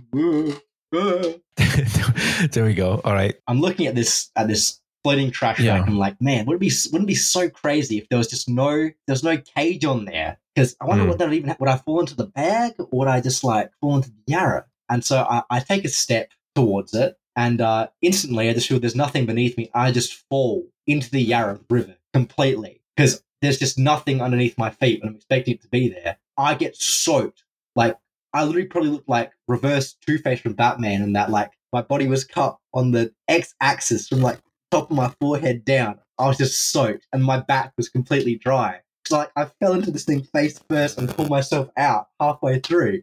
So like, the, the front Oh. half of me is just completely soaked. I'm like muddy as well because the Yarra River is kind of a gross looking river. But I'm just like, fuck! Of course this happens to me. And you know he's cracking jokes about like oh man, you took quite the fall there, you're all right, and stuff like that. It's like, yeah, I'm fine. Let's keep doing it. We'll keep moving around. That's just the prelude, by the way. This is like a series of unfortunate events, Mm. which in a lot of my stories, you notice the thing is that one thing builds to another thing very slowly over the course of the story. And in this case, it's that the Yarra River was at an unusually high tide, and that we couldn't really see what was going on underneath it. So we go to the next drain, which is Como Falls, which is quite close to this other drain we did and it starts off as a massive three meter pipe on the right on the bank of the Yarra. But I'm not sure if there's like a super moon or something because the tide was super high. And we're looking at this thing like, fuck, we can get soaked getting into this thing again. It's like, whatever. So we climb into it. As we're walking in, I see this in Adelaide, by the way, we don't have these things, but I look forward and I see this giant, like, thing. It's like a giant stick and it's moving. Like, yo, Bandy, what the fuck is that? And he goes, oh, that's an eel. It's like, shit, they, they, they have eels in Melbourne. He goes, yeah, man. Goes, I look at it closer, I'm like, fuck, it's a big fucking eel. He goes, yeah, that thing's probably the size of my entire arm, maybe my leg. And it's like, shit, did it? I was like, do these things bite? And he goes, yeah. And then he gets freaked out and goes, fuck, they're poisonous. And I was like, oh. what? These things are poisonous. He goes, fuck, it's coming right for us. Like that.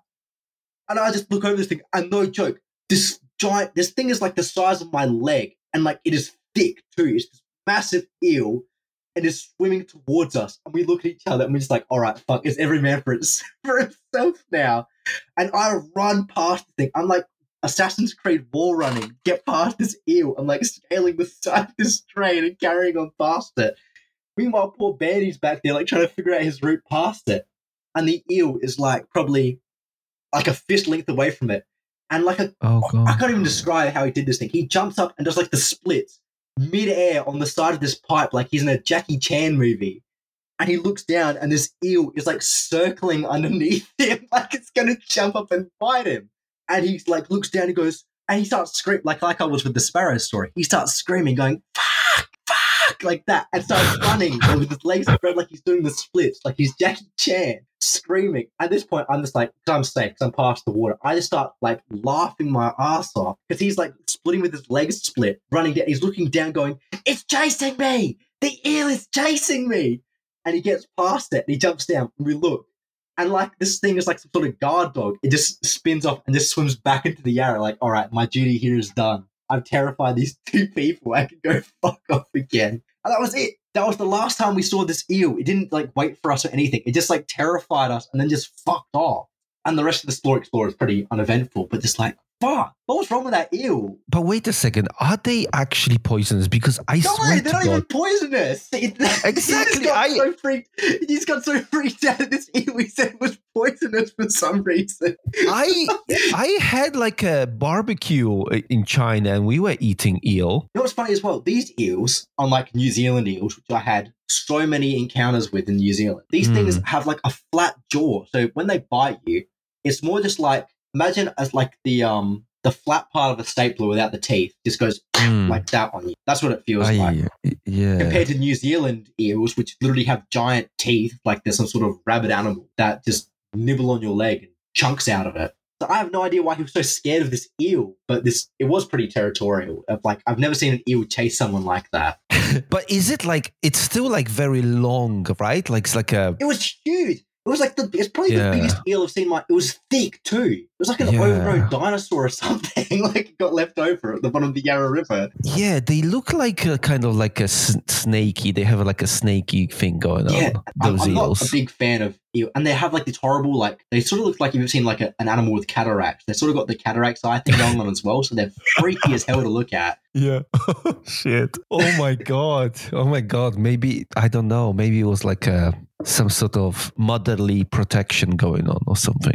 I don't know. I'm not sure it was protecting. It was just chasing us, just because it felt like it. Yeah. it was throwing its weight around and it was winning as well. This thing beat like two like seventy kilogram people.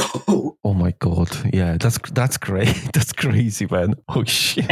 I'm thinking how would I react if like those like I obviously you would freak out. You would freak out like if that shit was chasing you. because they Oh, it man. was huge. It's like I actually can't like like establish to, to the podcast audience how big this thing actually was. Just like just Mm. stick your leg out right now, Greg. Mine along with me. Stick Yeah. your leg out underneath the table and look down. That's probably Yeah. how big this thing was and how thick it Oh was Oh my as well. god. Oh my god! It was it was just this massive fucking eel. And the water isn't even that high. It's just like the, all the conditions aligned perfectly that day for me to one fall into this trash rack on the Yarra River, leaving Anzac, and then get chased by the eel because the water was too high and we couldn't see what was going on. And the high water also allowed this eel to even swim into Como Falls to begin with. Yeah, sometimes that's what happens. Like things align and then unexpected events happen. I guess, you know, I guess. Makes it for a cool story. And obviously, It I'm does. glad nothing happened. The eel. I'm not sure if you noticed this about me yet, Greg, but uh, I love my sayings. And one of my favorite sayings is it's, it's either a good story or a good experience. There Hopefully, these make some good stories because I believe that these are some pretty funny stories. Yeah, yeah. Now, Oh, time for the main some. event. So Greg, thank, no, Ooh, thankfully I'm oh. not peeing any bottles. I'm not. I'm not. I'm not Oh. banging beer bottles together. But I'll get into the main event, and that's that is the the half disaster, half amazing trip that was my New Zealand trip. Ooh, okay. I'll tell this Go on. sort of start to finish with some gaps missing. You kept the best for last. Uh, yes. This, I'll, I'll make this my last story. It's probably the longest story I've got because I spent about ten Oh. days in New Zealand. Yeah. Out of, the, out of that, I went in Kiwi land, across the Dutch, Yeah. as they as they say to you, if you're from Australia. And six days of it were actually explorable because I had some of the worst weather that you can imagine for exploring drains, and I was there. So Wellington, I fly, I flew from there because Air New Zealand That's was not offering in direct New flights from. Adelaide. Is that a capital? Yes, so Of New Zealand. Yeah, yeah. that is the capital. That is correct. You'd think it'd be Auckland because it's the biggest city, but it's not. So I fly in to Wellington from Sydney because they weren't offering direct flights from Adelaide. So get on my plane. I see the McDonald's at Sydney Airport, which I highly recommend you look up. By the way, it's very odd that this McDonald's has so much thought put into it. But you'll see it and you'll go, "What the fuck am I looking at?" Seriously, after this podcast, have a look at the McDonald's at the Sydney Airport. You're like, "What the fuck am I looking at?" It's really weird. It's like conveyor belts and stuff like that. Mm, okay. But anyway, so we're flying into Wellington and our plane gets delayed because there's strong winds. Wellington is known as the windy city, but like the time I was there, it was especially windy for some reason. Mm. And as we're flying in, they go, all right, so we're finally arriving in Wellington. We're a little bit past the international plane curfew though. So taxi is going to be a bit hard to get at the front. I'm just like, hmm, all right, we'll see how we go. But as Yeah. we're coming into land, right, I have never had a landing this rough in my entire life. Like at first, I was like, huh, this plane's shaking a little bit. I look out the window, Mm. and the entire plane is literally going roly poly, side to side. I'm just like, fuck, this is kind of Oh my god. this is kind of hairy. It's like if you had a fear of flying, this would be like the exact nightmare flight you'd be on. It's like 120 kilometer per hour winds, and this plane is just like shaking and like rolling side to side. And Crazy. like we landed, and I look out the window, I'm like, "Phew, that was a pretty hectic flight." I touch my head, and it's literally drenched in sweat, and I hadn't even noticed. I was so nervous during the plane landing. I had been sweating my fucking ass off. I was so scared during this plane landing Yeah. anyway, the adventure must continue. So I get through customs, which was a very slow process, and I get my taxi, and I'm, we're driving into the Wellington CBD. I'm just Yeah. like, fuck, we driving just, is this taxi driver trying to scam me? It feels like we're driving like 30 kilometers per hour. I asked, like, is this like, does Wellington have like a slower speed limit? And she's like, oh, yeah, yeah, it does. I'm like, all right, so she's trying to scam me, whatever. I look out the window, you can go 30 kilometers per hour in the in the Wellington CBD. That's like all you can go. What? I know what it's like in I know what it's like everywhere else in Europe, but in Australia it's like 50 kilometers per hour. I'm just like, Jesus. what the fuck's going on? It's like, why have we gone so slow? Better go for a jog. yes, so it, it probably would have been. So we get there. I get to my hostel. I put my bags down. I need to get a SIM card so I can tell my mom I've landed in Wellington. I go running around trying to find a service station still open. I get one. I get my SIM card. I'm like, okay, bam, put it in. Shit, I don't have the thing to open the SIM card, so I guess I have to wait till tomorrow. so I, Yeah. I finish up with that. I go to bed for the night, and I wake up, and the hostel I'm in is like, so it's got mixed dorms or female only dorms. That's the only two options. Get mixed dorms or female Mm. only. And I wake up and I'm I'm sweating. It's freezing in there, but it's just super hot in this room for some reason. So I'm like, I wake up and like, shit. Why is everyone in this room got such long hair for? I'm just like, did I get put in a female only dorm in like last night by mistake or something? Did I, I tick that by accident? So I get my stuff really quietly because it's like six in the morning and I carry my stuff back downstairs. And I speak to the guy at the front desk and he goes, like, did I, did I get put in a female only dorm? Like, I, I, here's my room number, like number 24 or whatever. And he goes, oh no, that's a mixed dorm. But there was a mix up last night. And this room of all women that had booked in, one of them got put in a mixed dorm and the rest got put in that in that room. So you want to swap the woman in like the uh, mixed dorm. Okay, yeah, why wouldn't I want to switch? I'm not comfortable sleeping in this room of all women. They're probably going to like start whispering things about me if they feel like they see this, this little smelly drain guy in a room when they wake up. So I get into my new room. I get my stuff down. I get my SIM card open and SIM card's in. I've got location service now, so I can see where I'm going. I meet Mm. up with these two really cool younger dudes who are, if you're listening to this podcast, shout out Wellington underscore Urbex, shout out time. We do a couple of drains with them, and the drains are just like pumping with water because it's like unseasonably rainy in Wellington at the moment. Every drain we do is like shin deep at the minimum, knee deep at the deepest, and it is just like flowing with fast water. All of it. We do this drain, this incredible drain. It's underneath like the oldest cemetery in Wellington. Had like the spookiest walk down I can imagine. You're looking to your left, and there's just this decrepit graveyard and this misty, creepy rolling hills. And at the bottom of it, there's this little arch tunnel that goes into this. It looks like a cave, but it's not. It's been blasted out.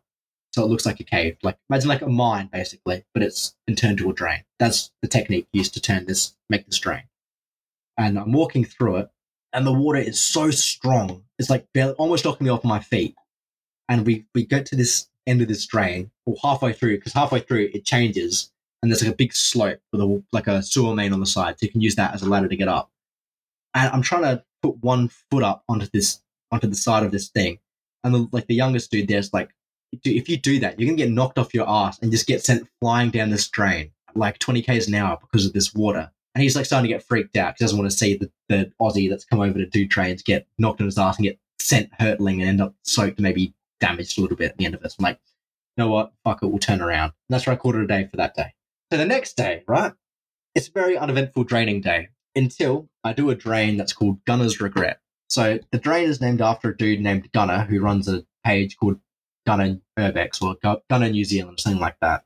And he did a drain where halfway through he was with a bunch of British dudes and he got nervous or didn't want to do it and turned around. And the drain ended up being really good.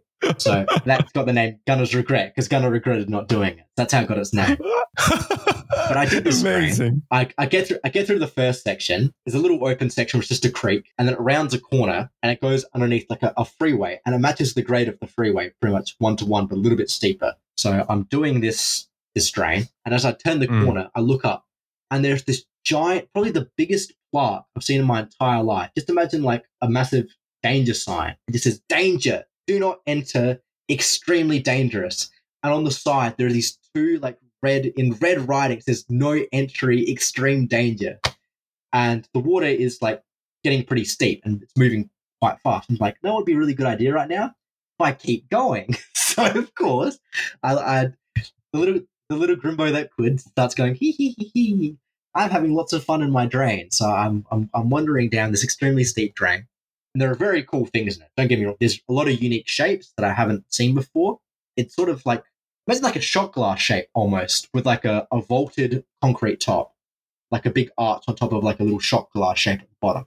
That's the sort of shape it was. It's about two meters high as well.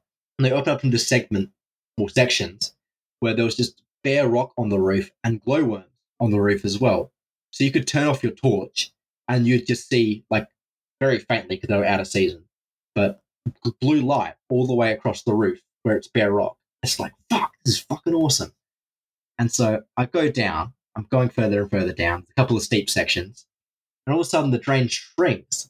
I'm just like, oh, and I hear this really loud like water roaring noise on the other side, like like loud as fuck, this noise. And I'm like, shit, that's I, I know there's a waterfall in this drain. I guess we'll press on, see how we go. So I go through So- about one point. oh, always, always some sort of noise is coming from those drains. I see. Yes, drains have many noises. By the way, I didn't actually answer this at the time, but that little doom, doom, doom, that's a car driving over a manhole. So as the Ah, manhole yes. gets goes over it, it settles into it, and the noise echoes down the shaft that's above it and echoes throughout the whole drain. Mm. And that's what the doom doom voice was. If you don't, if, Ah, you don't yes, if you don't know what you're listening to, though, it is pretty fucking scary. Yeah, yeah. I meant to ask But that. anyway, I hear this deafening noise of water roaring. I'm just like, shit, that is a loud fucking waterfall. So I, I creep down this drain. I'm being very intelligent about it. I'm keeping to out of the side of the water. And it gets steeper going up to the waterfall as well. Hunched up on all fours, like I'm Spider Man clinging to the corner of a building, trying, hoping the Kingpin's goons don't see me or some stupid shit like that. And I reach around, I, I sort of look around the edge. And I'm like, okay, so there's a ladder down the middle of, because there's two waterfalls that run parallel and then it goes back to normal side. I'm like, okay, well, there's a ladder in the middle of these two waterfalls. And so I grab hold of one one rung with my hand. I'm like, yeah, all right, I can do this. And the second I lose contact with the, the other one, my foot just gets caught by the water and I go flying off this waterfall. Like I, I full on just like, oh shit. I have like less than a second to react. I just get launched because the water just caught my foot. I didn't have enough support to stop myself. Mm. I just go, shoom. I grab a hold of this ladder rung, and I, I just, my foot is not sturdy enough to keep myself from flying off. So my foot gets caught by the water, and I just go, "Noom," and get launched. And Mm. As I'm flying through the air, because I actually got properly launched off this, it was luckily it was like a meter and a half high, but I had no idea. of course, my torch just got yanked out of my hand as soon as I, like, I drop it straight away. And I Mm. go plummeting off the edge, and I hear this massive dang, dang, dang, dang, dang, like sort of metal crashing noise. I'm just like, what the fuck was that? And I land once again with the Spider-Man analogy. I land on all fours like Spider-Man. He just dropped off the top of the building. I'm like, okay, first things first. Wallet, phone, keys, check. Okay, so I got all those. Yeah. Okay, what the fuck was that noise then? And so I'm reaching around my bag, and my tripod I bought especially for this trip I turn, I grab my torch because it's getting pummeled by this waterfall. Pick it up, and the tripod has just is just nowhere to be seen. It's just been picked off and just carried. It's for the better. Fuck just- the just tripod. Like it's it's okay. Nowhere. The tripod's fine. The tripod's in the in, in the great drain in the sky now. It's it's gone forever. Yeah. But Oh shit. yeah, that's another fan, another fantastic Wow. moment there of getting launched off of a waterfall. Wow, man. And don't worry, the New Zealand fun doesn't end there. You don't have to worry. So I then went to a, to a city in the middle of the country by bus for a day called Palmerston North. Did a couple drains there that were pretty boring, but they were decently sized and they had a couple cool things in there. Nothing eventful happened. I go to New Zealand, not New Zealand. I go to Auckland, right? Capital, not capital, most populous city in New Zealand. Yeah. And on my second day there, I found that there's this little weird thing I've seen on Google Maps. It's like this at the end of a cul-de-sac. There's this little raised, like almost pillbox looking thing, like a bunker from World War II, with all these metal bars around it. Mm. And I'm just like, that's obviously something stormwater related. And I go on Google Maps and I follow it back a little bit. And sure enough, right underneath this big train viaduct, there's this little outflow for it. I'm like, yes, something new, something interesting. Mm. And so I go do this thing, and on my way across there, I, have to, I sort of have to sneak between construction sites to get there because there's a lot of work undergoing in the city at the moment. So I sneak in between the construction sites and look to my left. I see this huge like thing where they've diverted the creek under all the buildings into this massive like cavity thing. I'm like, ooh, I'm saving you for later. And so I go back and continue on into this. I, I turn the corner around this like underneath this viaduct, and this I see this little concrete box that's like 1.2 meters high. I'm just like, are you fucking kidding me? This thing was going to be like at least like two meters high. I'm like, that's what I was expecting at least. So I'm heartbroken. I'm just like, are you fucking kidding me? Now I have to go through this little thing bent over. But I get inside, and so it's a cable run, which means it's like a thing that's doubling as not only a drain, but also like a tunnel to carry service cables through. So to my right, there's like electricity cables going across. Above me, there's some telecom. To my left, there's a little water main or water service. And to my left, even lower than that, there's like a gas service and there's a little sewer main running through the top as well. It's like, all right, this is pretty fucking cool. And so I, I keep carrying on. This is the worst thing that happened to me on this whole trip, by the way. So get ready for whatever's causing this later in the story. So I'm creeping along. I'm like, okay, I can, this is pretty cool. I can get used to this. And I stop because there's a little pit halfway through. And I see once again this giant, disgusting eel. I'm like, is this thing dead or alive? And it's wriggling a little bit. Like it's gotten stuck eel. halfway through. The eel is back. the yes, the eel is back, and he's back with vengeance. It's like this thing's evil grandpa is there. I can tell this eel is old as hell. It's sick. I'm just like, okay, that's. I'm very sorry for you, Mister Eel, that you're sick and dying in this drain, but I'm not picking you up and moving you. And so, you know what? I don't want this thing to bite me either. So I'll jump over this little hole. And so I'm like, okay, I can do this. So I just, I ready myself. I step, and because I didn't look up the whole time, I was looking in this eel. I didn't know there was actually a manhole pit in the roof of this drain. And as I come back down from my arc of the jump, I smash my head, like absolutely just crush it on the roof of this drain, right on the edge of the manhole shaft. I'm just like, Oh. But I've just done something really bad to myself there. And even through this Mm. massive mop of hair that I have, I walk and I sort of stumble around the corner. I'm in this little grill thing. It's tiny as well. It's like 1.2 meters high. It's like, this is a waste of time. It's an entire thing. And I sort of lean up against the wall, I put my head of my head, my head, my hand on my head, and I pull it back, and there's just blood all over my hand. I'm just like, oh, I'm like, shit, I probably need stitches for this thing damn. but I, but I couldn't tell how much blood was coming out because my hair was too thick. So I was like trying to rustle it, trying to figure out how much stuff was there. What I ended up doing then and there as a sort of quick little solution, I just poured a bit of water on it. I ruffled it through. I'm like, okay, so now it's clean. And then I stumbled back out. Yes, no, not not drain water. Thankfully, I had bottled water in my bag. I'm not, I'm not that bad, Chris. Don't Oh, worry. okay. okay. No, so I, okay, I, yeah, I, yeah. stum- I That's good. out of this thing. In hindsight, I definitely concussed myself by doing that, by the way, because I just have like my memory gets so bad from that point on of the trip. Oh Jesus. I stumble through and I end up doing that little that little diversion thing where they've diverted all this the creek that was running behind this building now underneath all these buildings. And it's awesome. It's this massive like just imagine like a whole car park basically, like an underground car park with all the pillars, but there's just Mm. like drain water in it, and that's all that's there, and all these massive pillars running through it, and there's two sections of it as well, separated by a pretty big pipe. And I go through this pipe, and there's another one that's all new. Mm. But my head, I'm like, this is awesome. My head actually feels like, like I'm going to explode. Like this, my head is Oh it's like throbbing bad, and so. Ah. I go back uh, back on. I, Mm. I stumble back out. I get back on the train back to my hostel. And the time I'm back, I'm like, shit, my head doesn't actually feel that bad anymore. But I have a shower in my hostel anyway. And as I'm washing my head, all this just like brown, rusty colored like blood is just coming off of my head. And it's like, shit, I probably stitches for this thing. But yeah. no, okay, so you have to worry. No, no more blood and gut stories after this. But that was the worst that happened to me on the whole trip. Actually, I yeah, can't take that back because th- there's a more comical injury that, as a man, will make you wince. But thankfully, as I think it's more comical more than anything else. Um, Yeah. I, I Wait. What my last day there, my last day, Yeah. it was a very uneventful. I just did. I, I smashed out. After that, I got went to bed. I woke up like 12 hours later. My head was a lot better, thankfully. But my last day in Auckland, I had seen on Google Maps there was a bridge with a service, well, not a service corridor, with a um like a bike underpass that was attached to the underside of the bridge that had been abandoned for about three years. So it was this huge, just imagine like a bike tunnel that just goes underneath the bridge for like two kilometers and it just stretches and you're enclosed and it's got lookouts like halfway through. And it's dingy as hell. It looks awesome. It's like, I'm going to do this. On my last day there, I find a way into it that sort of involves moving a bit of mesh out the way and pulling off to the side because it's been sort of been cut before by, I think, some graffiti artists. And I climb into it and it's a really, a really awkward climb. And as I climb into it, I've got one leg on and one leg off, like I'm riding a horse. And I have no idea what I was sitting on that fell apart. You can tell exactly, I can see you're laughing. You know exactly where this is going.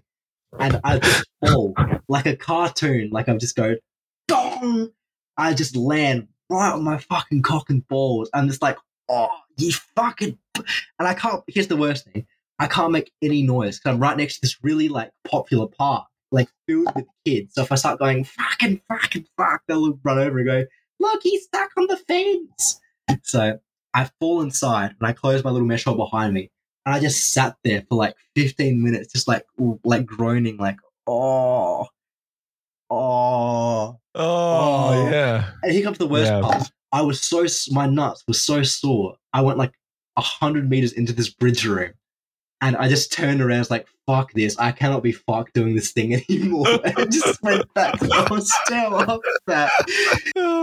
And that was yeah, well, that was the, you have to you have to protect the balls, Grimbo. I had to you know. Well, it was part of taking the balls. I just I was trying to re- Yeah. reduce the damage as much as I could by trying to nurse myself Oh. back to health at that point. But that was the stupidest injury Oh. that entire trip. But don't worry, New Zealand had one more surprise in me. One more surprise in store for me, Greg. I mentioned Yeah. before that combined sewer overflows and drains, right? When the s when Mm. the stormwater system overflows into the sewer, the two get mixed and get sent out. Mm.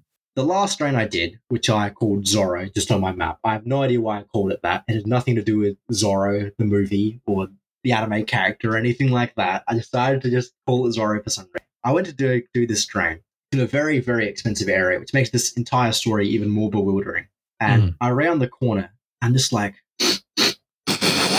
what the fuck is that smell?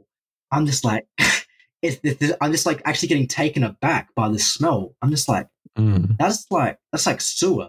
That's like I'm next to a like a sewer explosion that's just done and it's dumping raw sewer all over the ground.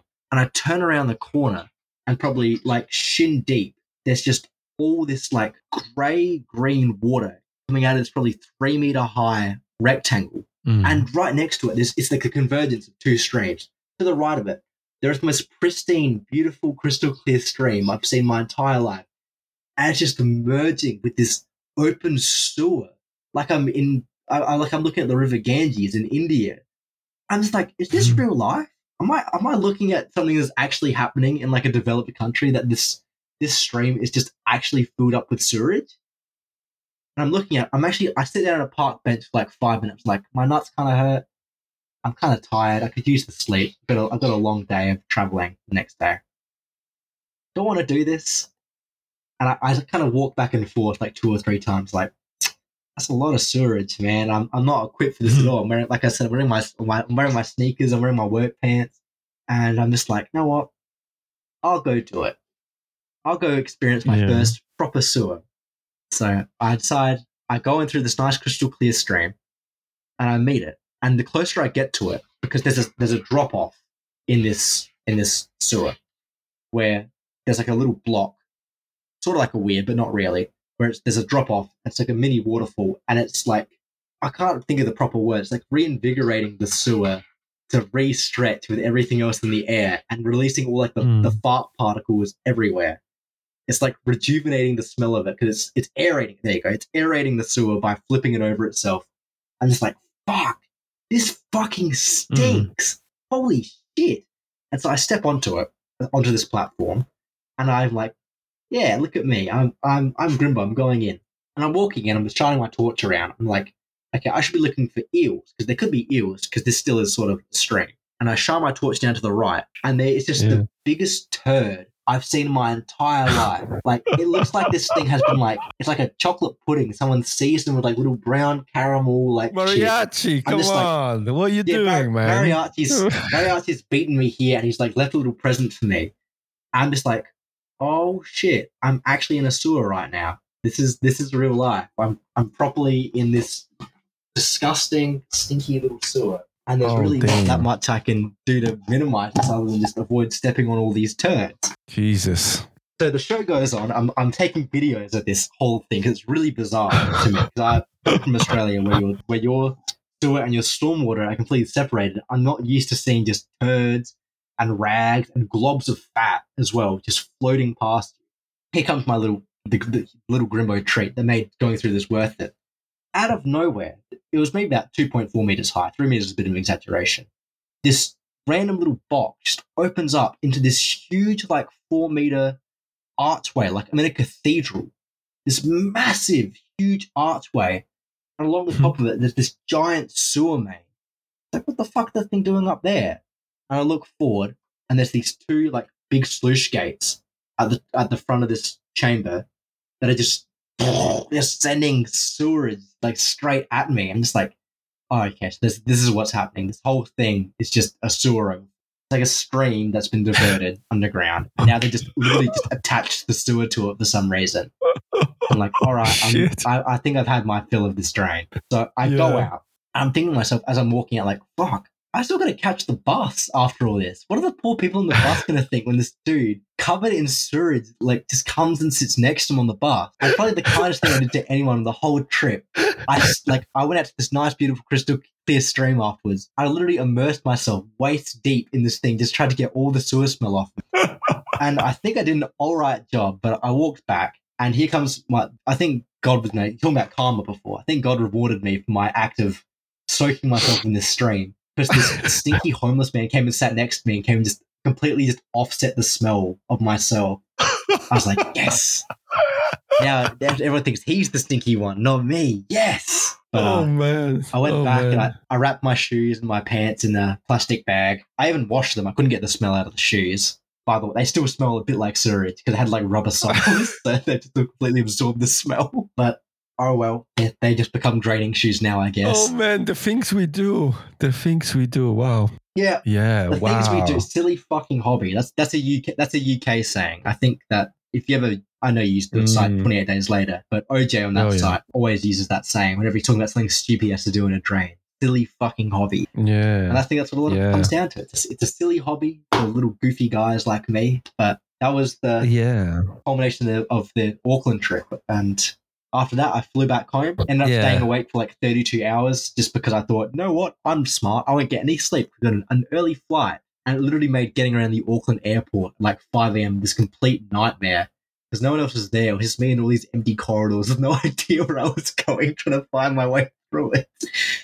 So, um, yeah, exciting end to an already exciting trip. Yeah, man. Oh yeah. You have some cool stories, man, and funny as well. That's awesome. That's the dream. It's what you can ask for. It's, it's some it's some funny stories that are good to listen to. This was good. We had there's a lot of cool stuff in here. So thank you so much for coming. You're very welcome, Sir Greg. A long overdue, very long overdue. But I Mm. think it's it was worth wait. I, I reckon. Yeah. No, I'm Yeah. surprised. No, I'm surprised about Greg. This Well, whole time, but- you never asked me what makes a good drain. A good drain. What makes a drain worth doing? Okay, go on. Tell me. So, A waterfall. Well, the first thing you have to establish what is a good drain is obviously what is a bad drain, right? Mm. And that is a drain that is devoid of features. Because that's what you're looking for in a drain. It's stuff to actually do in it. You want something exciting to happen. You want there to be, like you're saying, a waterfall or maybe a big arch like there was in that sewer that was just discharging into that lovely clear stream. Yes, that can either be like a man made feature, like, for example, Cave Clan often put stuff in drains like painting sometimes or things like that Mm. or it can be something that's already built into the drain, like maybe a shape change or construction change or a change in material, like go from concrete to brick and then brick to stone and then back to brick and back to concrete. Mm. So stuff like that. Yeah, yeah, yeah, yeah. If you have something, right? Like obviously, but it's kind of like of m- makes sense, right? Because like when you go to abandoned buildings, you also want there Some- to be you want like a- something. you want you want your control room, you want your bunker in the basement, you want your, Yeah. you want your table still set, you want something like that. You don't want to just go to like an empty house because there's Right. nothing there. yeah, yeah, yeah. Exactly, right? Exactly. one thing you got to be mindful of, Greg, right? All the stuff I've just listed alone does not make Hmm. a good drain. You might be mistaken in Okay. thinking that perhaps a really big drain could be like the best drain in the world because it's huge. Not necessarily. Okay. That big drain could just be big and have nothing else going for it. And in that case, it'd get boring really, really quick, if that makes sense. Okay. Okay. It'd be the equivalent is if you found this huge abandoned hospital and it was like nothing but a corridor and nothing else in it. You'd just be like, okay, this is kind of cool. There's big corridors here, but what else am I here for? There's nothing else here. Mhm. So as a result, what you're actually looking for in a drain is a combination of these features. You want lots of features in the one drain. So maybe you could have a brick drain that has something more exciting than just brick. So it could have like a staircase in it, or it could change to a weird shape, or it could have a big shape change where it goes from a brick pipe to a brick archway. Maybe you go underneath a railway track or something like that. Mm. So that's the sort of stuff you're looking out for Ah. not just one sole feature. Because, like I said before, I like blasted rock and drains where it looks like you're in a cave, but you're in a drain that's man made. Yeah, if I just did a drain that was nothing but blasted rock, it'd get boring quick. But if that last. blasted rock, Sorry, I was just like thinking. Last question: yes, Is there like a in the world, not not Australia, not New Zealand, or maybe Australia? Depends, right? Is there like a place? Is there like a drain somewhere, a famous drain that you would absolutely love to do? there is, but I know I'm not ready to do it. I could have, I could Uh-oh. have done it on this Europe trip I'm planning to do because it is in Europe. Mm. But I know I'm just not. I haven't done enough yet to actually appreciate it properly. If that makes sense. Oh, oh, wow. Okay. But is it because it's like super difficult? it's got a lot going on. People who do drains like properly, you've probably heard like sort of whispers of this one particular drain, and you'd know that it's one thing. It's really dangerous. There's a there's a stream in the middle that if you step in it, you get launched off like it's very fast moving. It's strong. So imagine that waterfall story I was telling you about. That's just in Mm. the middle of the drain constantly at all time. And if you step in Mm. that, you lose your footing and instantly just get carried away and launched over 50 waterfalls. Jesus. So that's the sort that those like that's one of the risks. Yeah. It also it's got sewer connections, like big sewer connections. It's got it's got stairs. It's got everything, everything you could think of in a drain. Big access shafts, big Mm. weirs, big everything. But I just know that for me to appreciate this thing properly, I have to see what is uh, an actual version of all the features in this drain. It'd be like the equivalent if you took someone who's done only houses and maybe a couple mansions and maybe a factory here and there and took them straight to Buran. Yeah, I Like, knew, I knew would- that you were you were going with exactly. That's when you started this sentence. I knew I knew this where where this was going. Like, but you know what I mean? Though they, they, they wouldn't they would they wouldn't figure out how to they wouldn't know what makes it special. They wouldn't understand why that is Yeah, such yeah. an insane thing for it to be there. You know, I understand. Yeah. Okay. Wow, man, that's uh, that's amazing. Really uh, pleased uh, you now are part of the Chasing Bandos family, Grimbo. We made it. Yes. Great. Can I slip you a twenty so you can put me at the top of the uh top of the quickfire round, please? Can I slip you like 20 euros something like that? I don't think you need it, man. I don't think you need it. I think you're gonna be Just right up an, there. An, an insurance policy. Officially, I don't take any bribes. All right, Grimbo. Thank you. Thank you so much for coming. Let's just say uh, Thank you very much goodbye for having me. and um, So long, farewell, auf Wiedersehen.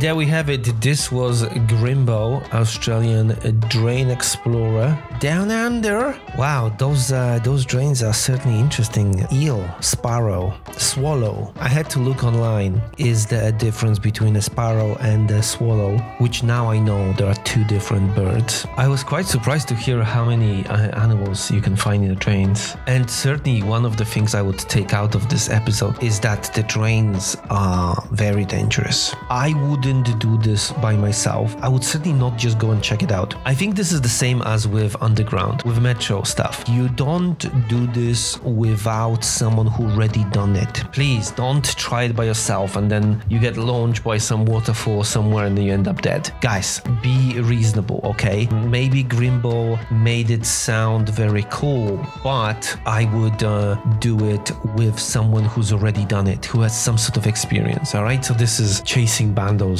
announcement. Just just don't do the drains, guys. It's too uh, too dangerous. Uh, don't do it. Be safe. All right, so that that was it. That was it. How cool was Grimbo? This was almost two hours of Grimbo talking about various stories. I think first half we just tick off some of the important stuff. His uh, association with the CC Cave, Cave Clan, and uh, the other stuff with Barry with a G. And and yeah, Grimbo just told that story. That's uh, just not cool. And um, I don't think we ever had an explorer that would be talking just about the drains. So that was really informative to listen to. So I must say thank you, Grimbo, for that. This was certainly one of those episodes for your road trip.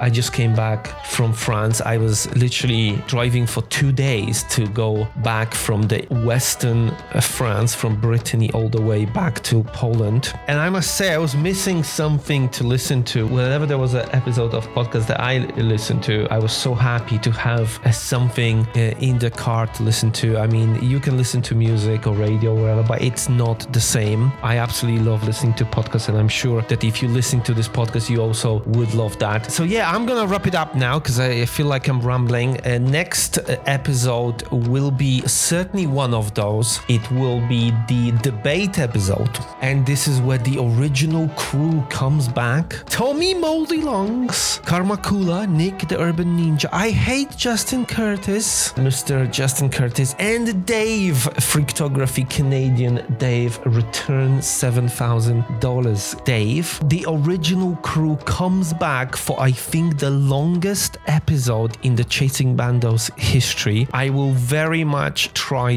to get it done for Christmas. If you have listened to this point in the episode, you are absolutely amazing. Thank you so much for that. Just before I say the goodbyes, now turn into your app that you listen to, Spotify or Apple, and just press those five stars. This really helps beat the beast, the algorithm. Thank you for that. And drive safe. Drive safe if you are in the car. And I hope this next location is going to be a one big W for you. All right. This was Chasing Bandos. I'm your host, Greg Abandoned. I'm signing off. Bye bye. Stay safe.